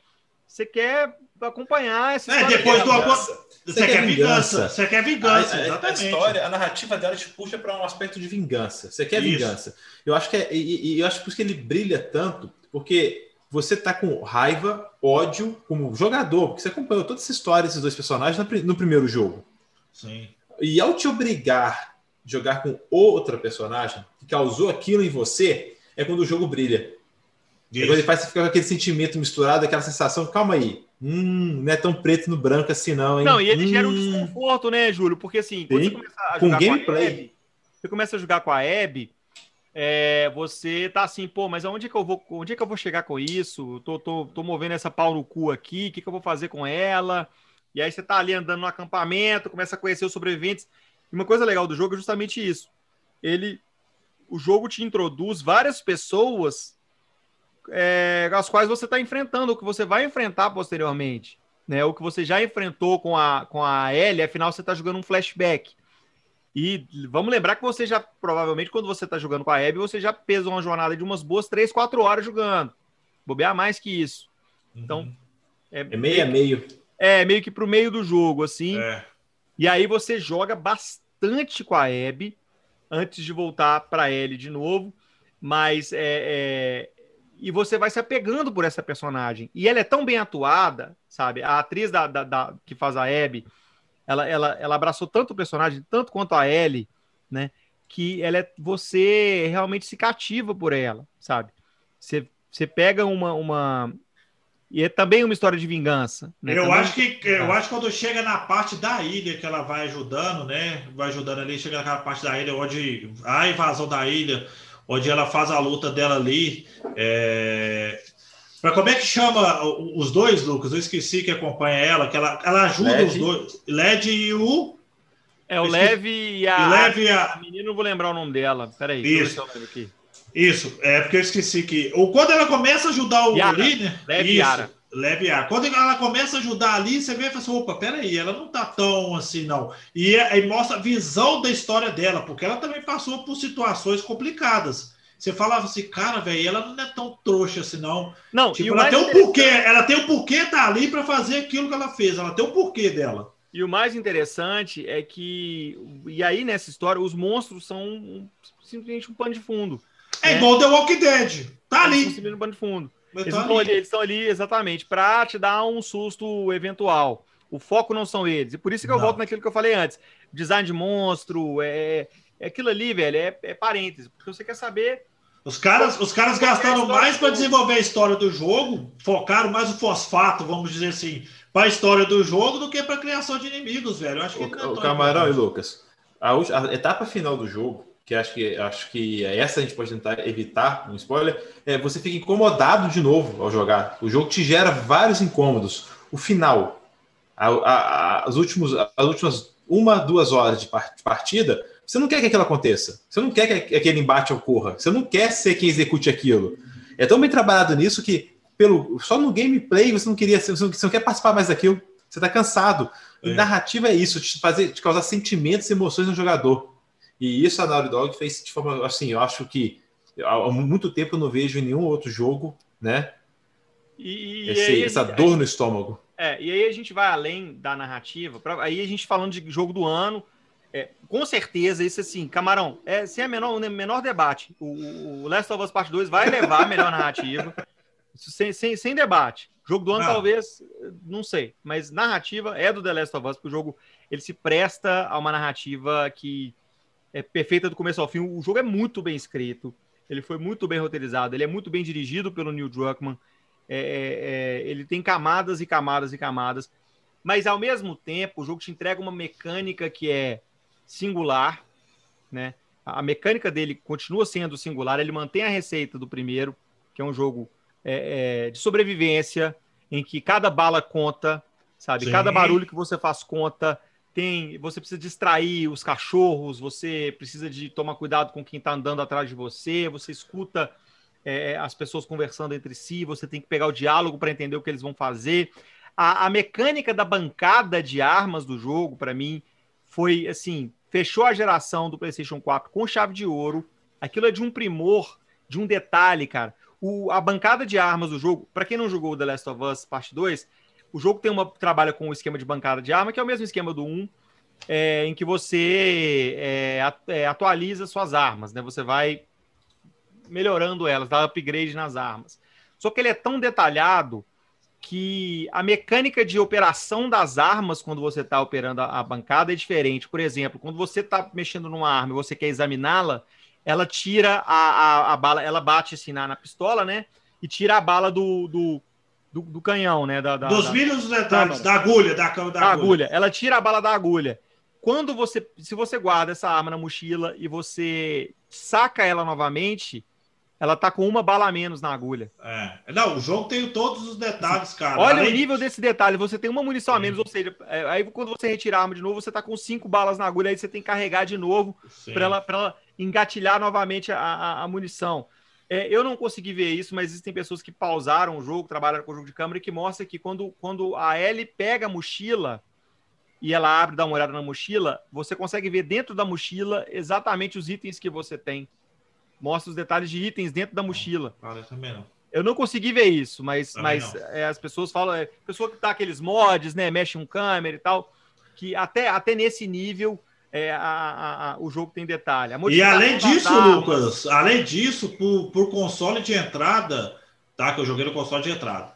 O primor gráfico, cara, os gráficos do, do, do jogo pro PlayStation 4 normal, velho, se ser o Pro, eu achei assim, junto com o God e tal, o Uncharted, Para mim, mas ele foi o melhor gráfico dessa geração do console de entrada que eu joguei, foi o The Last of Us. Graficamente falando, o jogo é muito bonito, muito legal.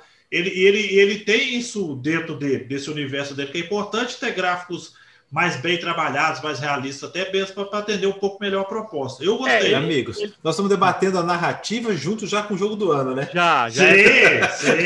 misturado. Já, já misturamos isso aqui, vamos seguir em sequência falando é, do, do, jogo do isso. ano, né? Porque na verdade aqui é, baba, é o horário, é a hora para babar ovo do The Last of Us. É, mas vamos, vamos, vamos falar um pouco dos outros jogos também. De... Vamos. Tem outros jogos concorrendo com o Last of Us, né, para ser o melhor do ano. Tem, Obrigado, tem. Samir. Vamos cortar esse clima de já ganhou um pouquinho? É. Acho vamos, vamos, vamos fingir que. É, vamos fingir que. Queria falar de The Last of Us, acho paia. Não, não, só, não, não. citar, porque não fala de jogos que já falamos aqui no decorrer do programa, né? Dos, dos dois episódios, Isso. né? E vamos só lembrar quem são os, os nomeados aí. Fala para nós, Camarão. Ó, vou falar de todos, aí a gente vai puxar cada um, beleza? É... Não, a gente vai puxar cada um, a gente vai voltar pro The Last of Us, mas cita eles é, aí, pelo menos. Tá. beleza, vamos lá. Final Fantasy VII Remake, Ghost of Tsushima, Hades, Animal Crossing, Fé em Deus vai ganhar, New Horizons, Doom Eternal e The Last of Us Parte 2, senhores. O, o Camarão, aqui tá fácil falar que não ganha, né? O primeiro é, é Animal é, Crossing New Horizons, assim. É, ele não a gente ganha. já sabe onde vai ganhar, lá em família. É. Não, Talvez. Velho, na verdade, gente, vamos, vamos, ser bem honestos.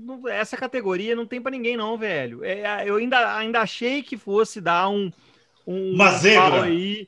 Cara, não, tem. Não, não tem, tem, zebra. Não tem, velho. Não tem zebra, não tem, não tem assim. Você não jogo do ano, cara. Se cara, se The Last é roubado. Se The Last of Us não ganhar o prêmio de melhor jogo do ano, velho, eu acho que vai abalar um pouco a credibilidade das escolhas da votação. Mas na minha o opinião, Cyberpunk tá? seria o concorrente forte para vocês aí, né? Mas não, sim, né? não, não, não. Cyberpunk eu defendo, ainda sou da ideia de que o Cyberpunk vai chegar flopadíssimo.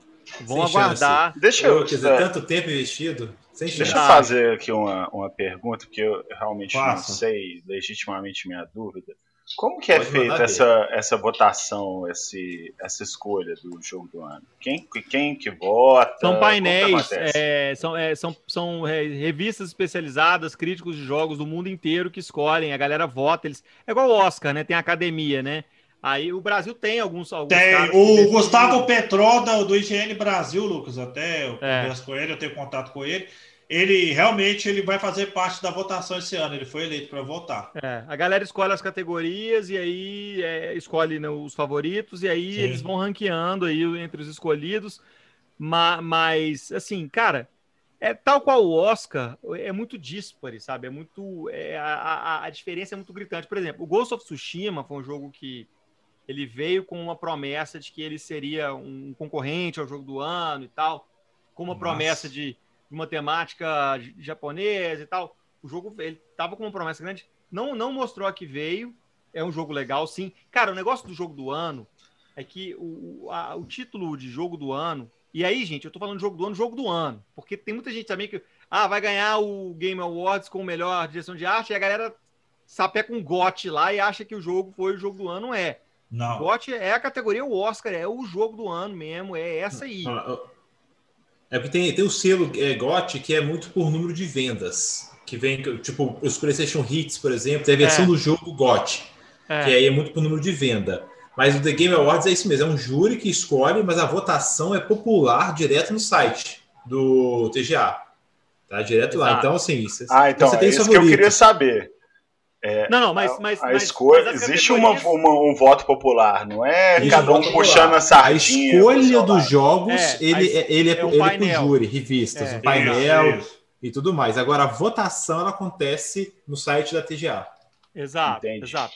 Então, assim, o, o, os jogos foram escolhidos por um painel, por um grupo de pares, as pessoas escolhem ali quais são os melhores, né? Desse, desse ano, cara, a gente pegando aqui avaliando o, os, os, cinco finalistas, né? Um, dois, três, quatro, cinco. Tem jogo aqui que eu acho que não merecia, não merecia nem estar tá na, na, no ranking de jogo do ano, cara. O... Qual? Não, quero ouvir agora. Qual? Qual? Qual? Ah, cara, do Eternal, velho. É... Ah! Não, ele, ele ano, realmente. Júlio. Sim, quanto você colocaria aqui no lugar dele?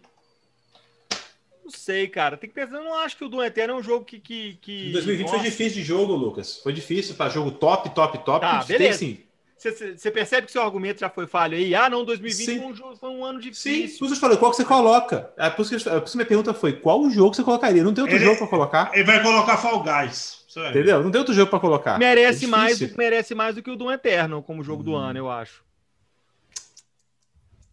É, É, vou, vou- vou embora aqui, gente. Valeu, foi um prazer participar desse Gente, mas podcast. é, mas é o, a proposta do jogo. É o jogo moveu gerações, voltou gente pro videogame, voltou. Vai falar que não. É que é, é polêmica, gente. É treta, que é, é dedo no cu e gritaria. É, censura Nossa. isso aí, Samir. Igual- a surpresa do, do Animal Crossing com a questão da pandemia e tudo mais, tanto que ele vendeu, ele figurou contra os jogos, os jogos mais vendidos durante meses. E assim, e, e- e Animal Crossing é um jogo que ele é popular no Japão, se tornou-se é, mais popular no- nos Estados Unidos na última versão dele para 3DS, tá? Que ele teve aí um- um- uma visão melhor. Mas foi muito surpreendente o que ele fez. Eu acho que juntou até a pandemia, né? Com a situação do escapismo. É, o cenário. o- é, o cenário, Júlio, indiretamente favoreceu a- o Animal Crossing. O cenário, que quando foi a, quando a pandemia mesmo teve, né? O, o estouro da pandemia, o Animal Crossing ele apareceu de uma forma para poder trazer um- uma, uma forma diferente ali, onde as pessoas se interagem dentro de ilhas, dentro de, desse universo. E o Animal Crossing, cara, ele já passou de 5 milhões de unidades no Japão de vendas. Ele é um dos jogos mais vendidos do Switch, um dos. Então, assim, ele tá entre os três primeiros, cara. É... Você, cara, por exemplo, se tem 60 milhões de Switches vendidos, 50% das pessoas têm o Animal Crossing. Mas olha que interessante, ano passado eu olhei aqui os indicados ano passado, tá? De jogo do ano. Sekiro, Que ganhou. Ganhou. Control, que é outro jogo incrível. Death Strange, que aí ele entra muito pela questão loucura Nossa. Kojima, porque dire... É- é- é- ele não é muito bom como gameplay, mas a direção Entrou por dele falta de é adversários. Entrou por falta de adversários. Porque é Kojima, Eu também Entrou acho que porque entrou porque é Kojima. Kojima. Entrou porque é Kojima. entendeu? Porque ele ganhou como é, direção. Então, o melhor, é porque realmente a parte de, de- de direção é louca. A visão do Kojima é muito Aí louca. tudo bem. Então, aí tudo bem. Então ele, acho que como ele veio pela parte de direção, eu trouxe ele para ele pra essa categoria. Resident Evil 2, o remake, que, é- que também é incrível. Sim. Super Smash Bros Ultimate, que pra mim, cara, E é- Outer Worlds, e Outer Worlds que é assim, é o Fallout espacial. É o mesmo ti- time que fez o New Vegas, é um jogo incrível que nos experimentou. Então assim, 2020 foi difícil pra caramba. É um ano que tem Elysium como melhor narrativa.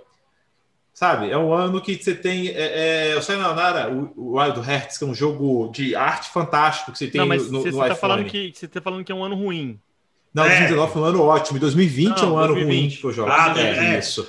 É. Nós conseguimos fechar essa geração com bons títulos, galera. Pô, cara, você vai olhar assim, esse 2020, ele teve bons jogos. Assim, eu acho que foi o melhor final de geração de consoles e, e melhores jogos também. Assim, Mas é um Ah. ano ruim comparado a 2018 e 2019, sabe? 2015.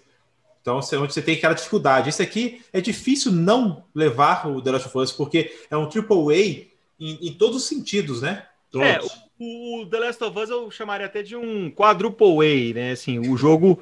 Sério, não, tô falando sério, é porque, primeiro, o jogo veio com uma hype gigantesca, de, de, de- de- surfando da primeira. Gente, vocês lembram do trailer do The Last of Us Parte 2 lá na E3? Lá em Nossa, eu 2000, lembro. 2018? O primeiro que tem a Ellie tocando violão, É, e ela fala que ela vai, ela fala que ela vai matar todo mundo. E ela tocando um violão. E aí você fala assim: caralho, velho, não acredito que eu vou ver essa história de novo. Gente, eu tô falando, o The Last of Us, parte 1, eu zerei o jogo, eu fiquei três dias sem dormir. Juro que eu fiquei três dias sem dormir. Pensando no jogo. Sabe quando você fica. Sabe aquele meme do menino acordadinho? Tipo assim. Eu ficava assim, com o olhinho aberto, assim. Por que, que ele mentiu pra ela? Saca? Tipo assim. É, é isso. Saca? Assim, que- por que, que ele mentiu pra ela, mano? E aí o 2, quando, quando você joga o 2, e eu vejo ele como uma conclusão. Por sinal, essa semana saiu uma notícia aí de que o, o The Last of Us Parte 2 é só o começo da história. O Neil Druckmann falou que é- esse é só o começo da história. E a, e a série teve sinal verde no HBO, né, Lucas? A série Agora- aqui, uma vez na HBO. O primeiro que eu também trailer, vejo com- com 2016, problema. tá? 2016. O primeiro isso. trailer dele, 3 de dezembro de 2016. Quatro anos para expectativa danada. Foi 2016, 2018 foi o gameplay. Foi, acho que foi o primeiro gameplay que mostrou um, game- um gameplay Gary Gary. O do, do- do violão, É, é, acho que é, é de 2016. Isso. Mas É, assim, mesmo. é- é- a questão que eu acho é, é o, o- Nossa, perdi minha linha de pensamento aí. Mas agora vai você. E, e Ah, você- vai- vai você jogar a culpa da Bela? res- Não, respondendo essa é sua do pergunta. Essa é minha. Respondendo sua pergunta, Samir. Samir levantou a bola, uma pergunta aí e, e respondeu, deu uma barrigada gigante. Não, não, eu entendi, eu entendi como é que funciona. É, então os outros jogos não têm a menor chance, nem vale a pena ficar discutindo outros, os outros concorrentes. O- o- onde eles brilham, né? Eu acho que a gente falou bastante nas outras categorias, né? O Final Uhum. Fantasy VII Remake, a parte de direção de arte, a parte de música, que realmente está surpreendente. Defende o do Eternal aí, Júlio. Porque o que, o que eu Porque ele tá penso é aqui, defender ele, porque ele tá É. aqui, ou de- como jogo, como conjunto da obra, o objetivo do jogo é, pô, divertir, entreter, emocionar. É, não é só o Last of Us nessa lista que consegue. Mas o The Last of Us faz tudo isso, viu, Samir? Que você acabou É. de falar aí.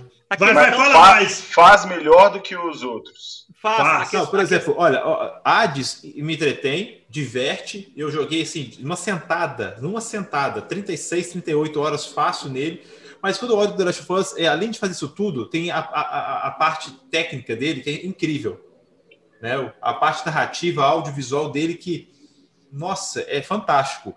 É, Doom, o Lux vai defender Doom. Doom, para mim, é um FPS. né, Dos que tem aqui, não tem nenhum FPS. Ele é um FPS que da categoria dele, o Forward, com, com, com o batidão, com a, a violência, únicos. Mas é nicho. E, e não faz tão bem a parte técnica. Mas o Last of Us não seria nicho também? Porque é complicado você, você julgar só com base no, no engajamento emocional que o jogo proporcionou, né? Mas a Assim, proposta do jogo é essa. A proposta de qualquer jogo é essa. É, Ainda mais não, com a a- Ainda é, mais não. temática do assim The Last um livro. Não, Assim como um livro. O- Ele- o- ele- o ele Doom Eternal conteúdo. mesmo, a, a proposta dele não é te emocionar, te fazer chorar, Ah. te fazer ficar com medo. A proposta é te, te desafiar e te divertir, te entreter com gráficos e, e som de alta qualidade.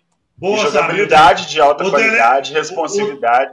Isso, Mas isso a questão- é- como- não pode como- ser descartado porque ah, o não conta uma O história. Samir tá descrevendo o The Last me fez chorar e me fez É. perder o sono. Beleza, Samir. O The Last of Us tem tudo isso aí. Vai, O pode Samir, tá, o Samir tá falando mal de The, Last of Us? É isso mesmo? Não, eu tô- O, o Não. Samir, eu vou fazer o advogado do diabo do Samir. Fazendo o advogado do diabo, exatamente. E faz, e, faz, e faz sentido a colocação dele, que é o seguinte: é, o que o of Us para a gente também, né, é, é meio que tirar o viés emocional que nós temos com o jogo é difícil para poder analisar de forma fria. E The Last acho que talvez nem se fosse tão perfeito como ele para nós ele foi, seria é difícil para a gente dizer que não seria o jogo do ano. Tanto que eu tentei ser muito inicioso nas outras categorias para não levar muito o nome dele adiante, porque se fosse possível, eu assim: ganha tudo essa merda aí. Leva, leva que é teu. Mas é, é, é, tem jogo hoje de celular para muitas pessoas que não conhecem, é, é, não jogam por via console, não vai entender o que, que é o The Last of Us. Então, para ele, o jogo do ano vai ser o, o sei lá, o Sudoku que ele joga no celular todo dia, porque é o que traz para aquele jogador, para aquela pessoa, né? O, é, é, Sudoku o foi que, ótimo. o que releva para ele o que, o que é importante. Mas entra aqui um pouco da, da, da maldade que é, é voto, né? E o The Last of Us, por mídia, por marketing, ele alcançou muito mais jogadores, mesmo sendo algo exclusivo, do que, o, o- o- que outros jogos.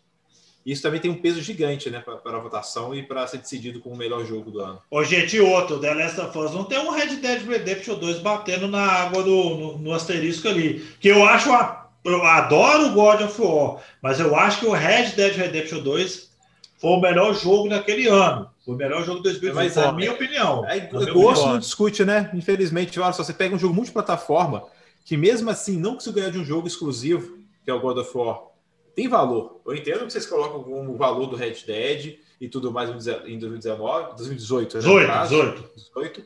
Mas pensa, um jogo exclusivo ainda conseguir fazer isso com votação popular, Mano, tem, tem, tem, a história ela tem um peso gigante jogada o hoje. acerto, o acerto do God foi ter mudado a mitologia, a forma de jogar. Narrativa dele é melhor narra- que o do Red Dead. Vou pegar aqui o Não, termo que o Lucas usou aqui Não, agora. não é. Não é. A narrativa do é, God of War não é não é. melhor que o do Red Dead? Não é. Você tá errado.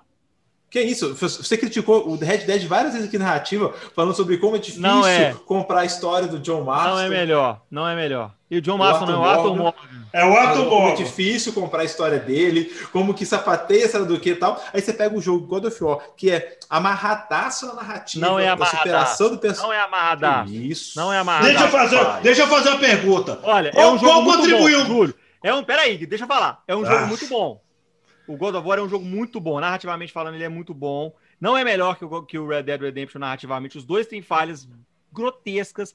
A Rockstar tem falhas grotescas quando, quando você tem a questão da narrativa.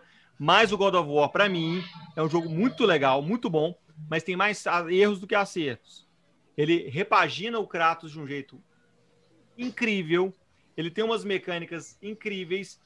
É, mas, é, primeiro, ele, ele, ele peca em fa falta de vilão, falta de antagonista. O Baldur é um antagonista muito legal, mas só tem o Baldur no jogo. Você tem três personagens no jogo. Você tem o Baldo, você tem o, a, a Freia e você tem o, a cabeça lá, o, o Mimir. Sabe? O, o, Posso fazer o Mimir aqui, ó. É, o, o Mimir ali, a cabecita. É, é assim, é, é, um jogo legal? É. Ele poderia ser muito melhor. Muito melhor. O jogo te encanta no final. O Atreus é um personagem muito legal. O Kratos, como sempre, lindo, perfeito, maravilhoso. Mas ele é, no final das contas, um hack slash tal qual eram os outros. E eu acho, honestamente, questão de história, os outros God of War são muito mais é, bem construídos, contam uma história muito melhor do que esse. Tá, deixa eu fazer uma pergunta, deixa eu fazer uma pergunta, em cima, aproveitando isso. Júlio, vou fazer essa pergunta pro Júlio, tá, Lucas? Júlio, qual jogo contribuiu mais para a indústria dos games? God, God of War 2018 ou Red Dead Redemption 2? O que é contribuir para a indústria dos games? Que, que o jogo trouxe de melhorias para poder, com a próxima geração, para as outras empresas trabalhar? Tipo assim, cara, os caras fizeram um negócio muito legal, que a gente, a partir daqui, a gente não pode cometer os mesmos erros, vamos dizer assim, então. Vou melhorar tá, o que, que o Red Dead fez faz mal para a indústria, porque só Rockstar consegue fazer isso. Para, velho. Com dinheiro não. que tem, sim. Para, de o The Witcher, velho. O The Witcher é, tem uma. Velho. Não, velho. Então, olha o, o Cyberpunk. Olha o Cyberpunk. Então, tem duas empresas. Aqui, então, tá falando de Você acabou de falar do Cyberpunk, isso. velho. Você acabou ah, de falar duas empresas podem fazer isso. Essas sete anos de movimento, isso faz mal para a indústria. É o contrário. Você eleva tanto o patamar gráfico, técnico, que não é de qualidade, tá? Porque você tem dinheiro. Não é porque eu tenho dinheiro, eu sou melhor. E a Rockstar, ela faz o que ela faz porque ela tem dinheiro ficar sete anos dedicando um jogo lapidando, onde já tem equipe para fazer animal, equipe para poder fazer cavalo, o cavalo cagar, o cavalo que balança o rabo. Não, então mas, é um mas, técnico. Você tem, mas tá, isso, é, isso, isso, isso não faz bem para a indústria. Não, eu concordo, eu concordo a pergunta do, do, do Estou é. respondendo o que o Thiago o Camarão me perguntou. O Thiago que é bem ótimo. isso faz para a indústria. Isso não faz bem para a indústria. Porque... Não, Júlio, tira o crunch, tira o que eu concordo, são práticas totalmente abusivas. Eu concordo com você. A gente, a gente tá Nem tá é de crunch, nem é de crunch que ele tá falando, camarão. Ah, é... mas tá, no fundo, no fundo tá, Lucas. Claro, que tá? Não, não aí você vai. Não. Pera aí, mano. Se tá. você vai falar de crunch, você tem que falar da Naughty, na Naughty Dog. Não, todo mundo faz. Não tem que ganhar nada. Tem que ganhar nada. Todo mundo faz. Todo mundo faz crunch. Não tem cara, mas você acha que o cara chega. do que a Naughty Dog. Não, não existe. O cara chega na Rockstar, velho. O cara chega na Rockstar para poder trabalhar como programador, velho. Eu acho que o cara também ele já vai saber. Nem, nem é sobre o crunch, tô falando sobre o tempo mesmo de investimento, o valor. Então tá, mas Júlio, Júlio, presta atenção. É escuta aqui, me escuta, me escuta. Ah. Presta atenção. Existe mercado para todo mundo. Você viu o Ades fazendo isso, você viu os caras do Fall Guys fazendo isso. Sim. Tem mercado para todo mundo. Não é, não é só dinheiro que define jogo. Agora. Não, não é. Eu tô, falando sobre o que, que ele trouxe de inovação né, para o mercado. Estou tentando responder a pergunta do Camarão. É, que, que técnico, técnico. Vai lá, me responde essa pergunta existe, técnica. Sim, cara. O, o, que o Red Dead fez para o jogo de mundo aberto, é, é, ele trouxe muito mais para o universo gamer para o universo de desenvolvimento de jogo do que o God of War, então, que não trouxe nada de então, novidade. Então, então, então, então vou responder. A única coisa que o God of War trouxe, exato. a única coisa que o God of War trouxe, a única coisa que o God of War trouxe foi o, a mecânica do martelo, de jogar o martelo e voltar, que de repente todos os jogos Entendi. fazem isso. Então, a gente está falando de inovação ou jogo do ano? Olha só que interessante a pergunta, a discussão onde ela foi, e você fala sobre jogo aberto. O jogo de mundo aberto só funcionou com, com a Rockstar e estava funcionando com o Cyberpunk por ele dar tempo. Para fazer um jogo de mundo aberto primoroso, não, sem investimento e tempo dedicado, é impossível. Não, Você pega sim. várias pessoas que tentaram fazer isso com o, o investimento menor e que vem as falhas. É um mundo vazio, sim. é um mundo que falta alguma coisa, porque a capacidade, o tempo dedicado ao jogo, onde, onde a, a Rockstar viveu com GTA V e ficou sete anos fazendo Red Dead 2. Sete anos. Sete anos. Quantas empresas podem fazer isso? Você conta nos dedos. E isso não faz bem para o mercado, porque aí o próximo jogo de mundo aberto vai ser comparado. Então aí as Sim. pessoas começam a evitar Sim. jogos de a mundo comparação, aberto. A comparação é uma merda, mas enfim. Entendeu? Elas começam a é, evitar o jogo é, de mundo aberto. É, é, do, é do meio. Eu é acho que a questão, a questão do camarão que ele levantou aí, eu acho que o que ele queria dizer é justamente isso. Assim, existem jogos, e, e geralmente são os jogos do ano, são as referências, apesar de que eu acho que o Sekiro não, não entra nessa, nessa caixa.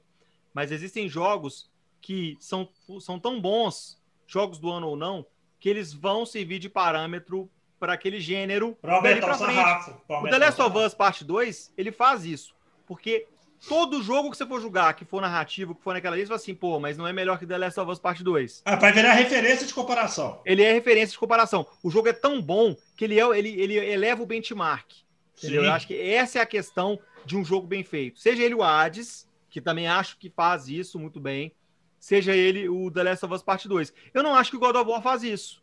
O God of War não é um, um jogo, jogo de terceira usa... pessoa faz. Ele conseguiu pegar o não estilo acho que ele, que eu não acho que ele trabalha no benchmark assim. e transformou ele para um outro estilo completamente diferente. É, e, e, e, de novo, e o vínculo narrativo dele com o filho e tudo mais é bem mais maduro. Ele fez um jogo que não era tão maduro, se tornou um jogo maduro. Beleza, não, aí eu concordo, aí eu concordo. Também, amadureceu, também. aí eu concordo. Essa parte é a única parte que eu vou concordar com vocês. Também. Amadureceu sim. O jogo é totalmente também. Não, e, e assim, é. é um exemplo, eu acho que o, o, por sinal, o Assassin's Creed podia aprender com isso, tá? E não aprendeu. Ah, opa, opa. O God of War, ele foi um exemplo de. Já vou concluir, tá? Samir tá sinalizando ali.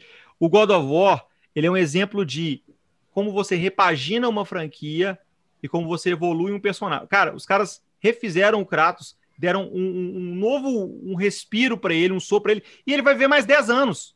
Mais 10, mais 15 anos. Tava Fácil. morrendo, era um personagem que ele personagem que tava ficando tosquinho. O acesso datado, foi horroroso. Horroroso, tava datado. O 3, o acesso foi terrível. Exato.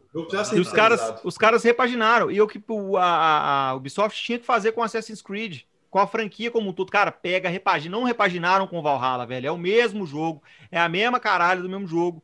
É, e o God of War ele é o exemplo nisso. Você pegou uma franquia que estava saturada e você repaginou ela completamente.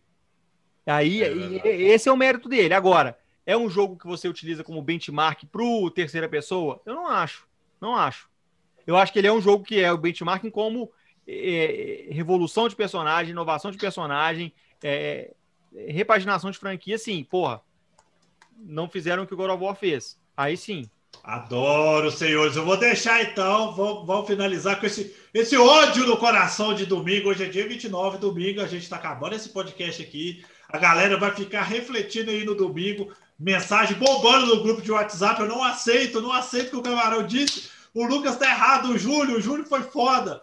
Galera, terminamos. Agora aguardar as votações, né, Lucas? A gente vai trazer os vencedores de cada categoria, debater se foi merecido ou não no dia 10 de dezembro. É, finalizando por aqui. Júlio, abraço. Lucas, abraço. Um abraço. Até a próxima, amigos. Tchau.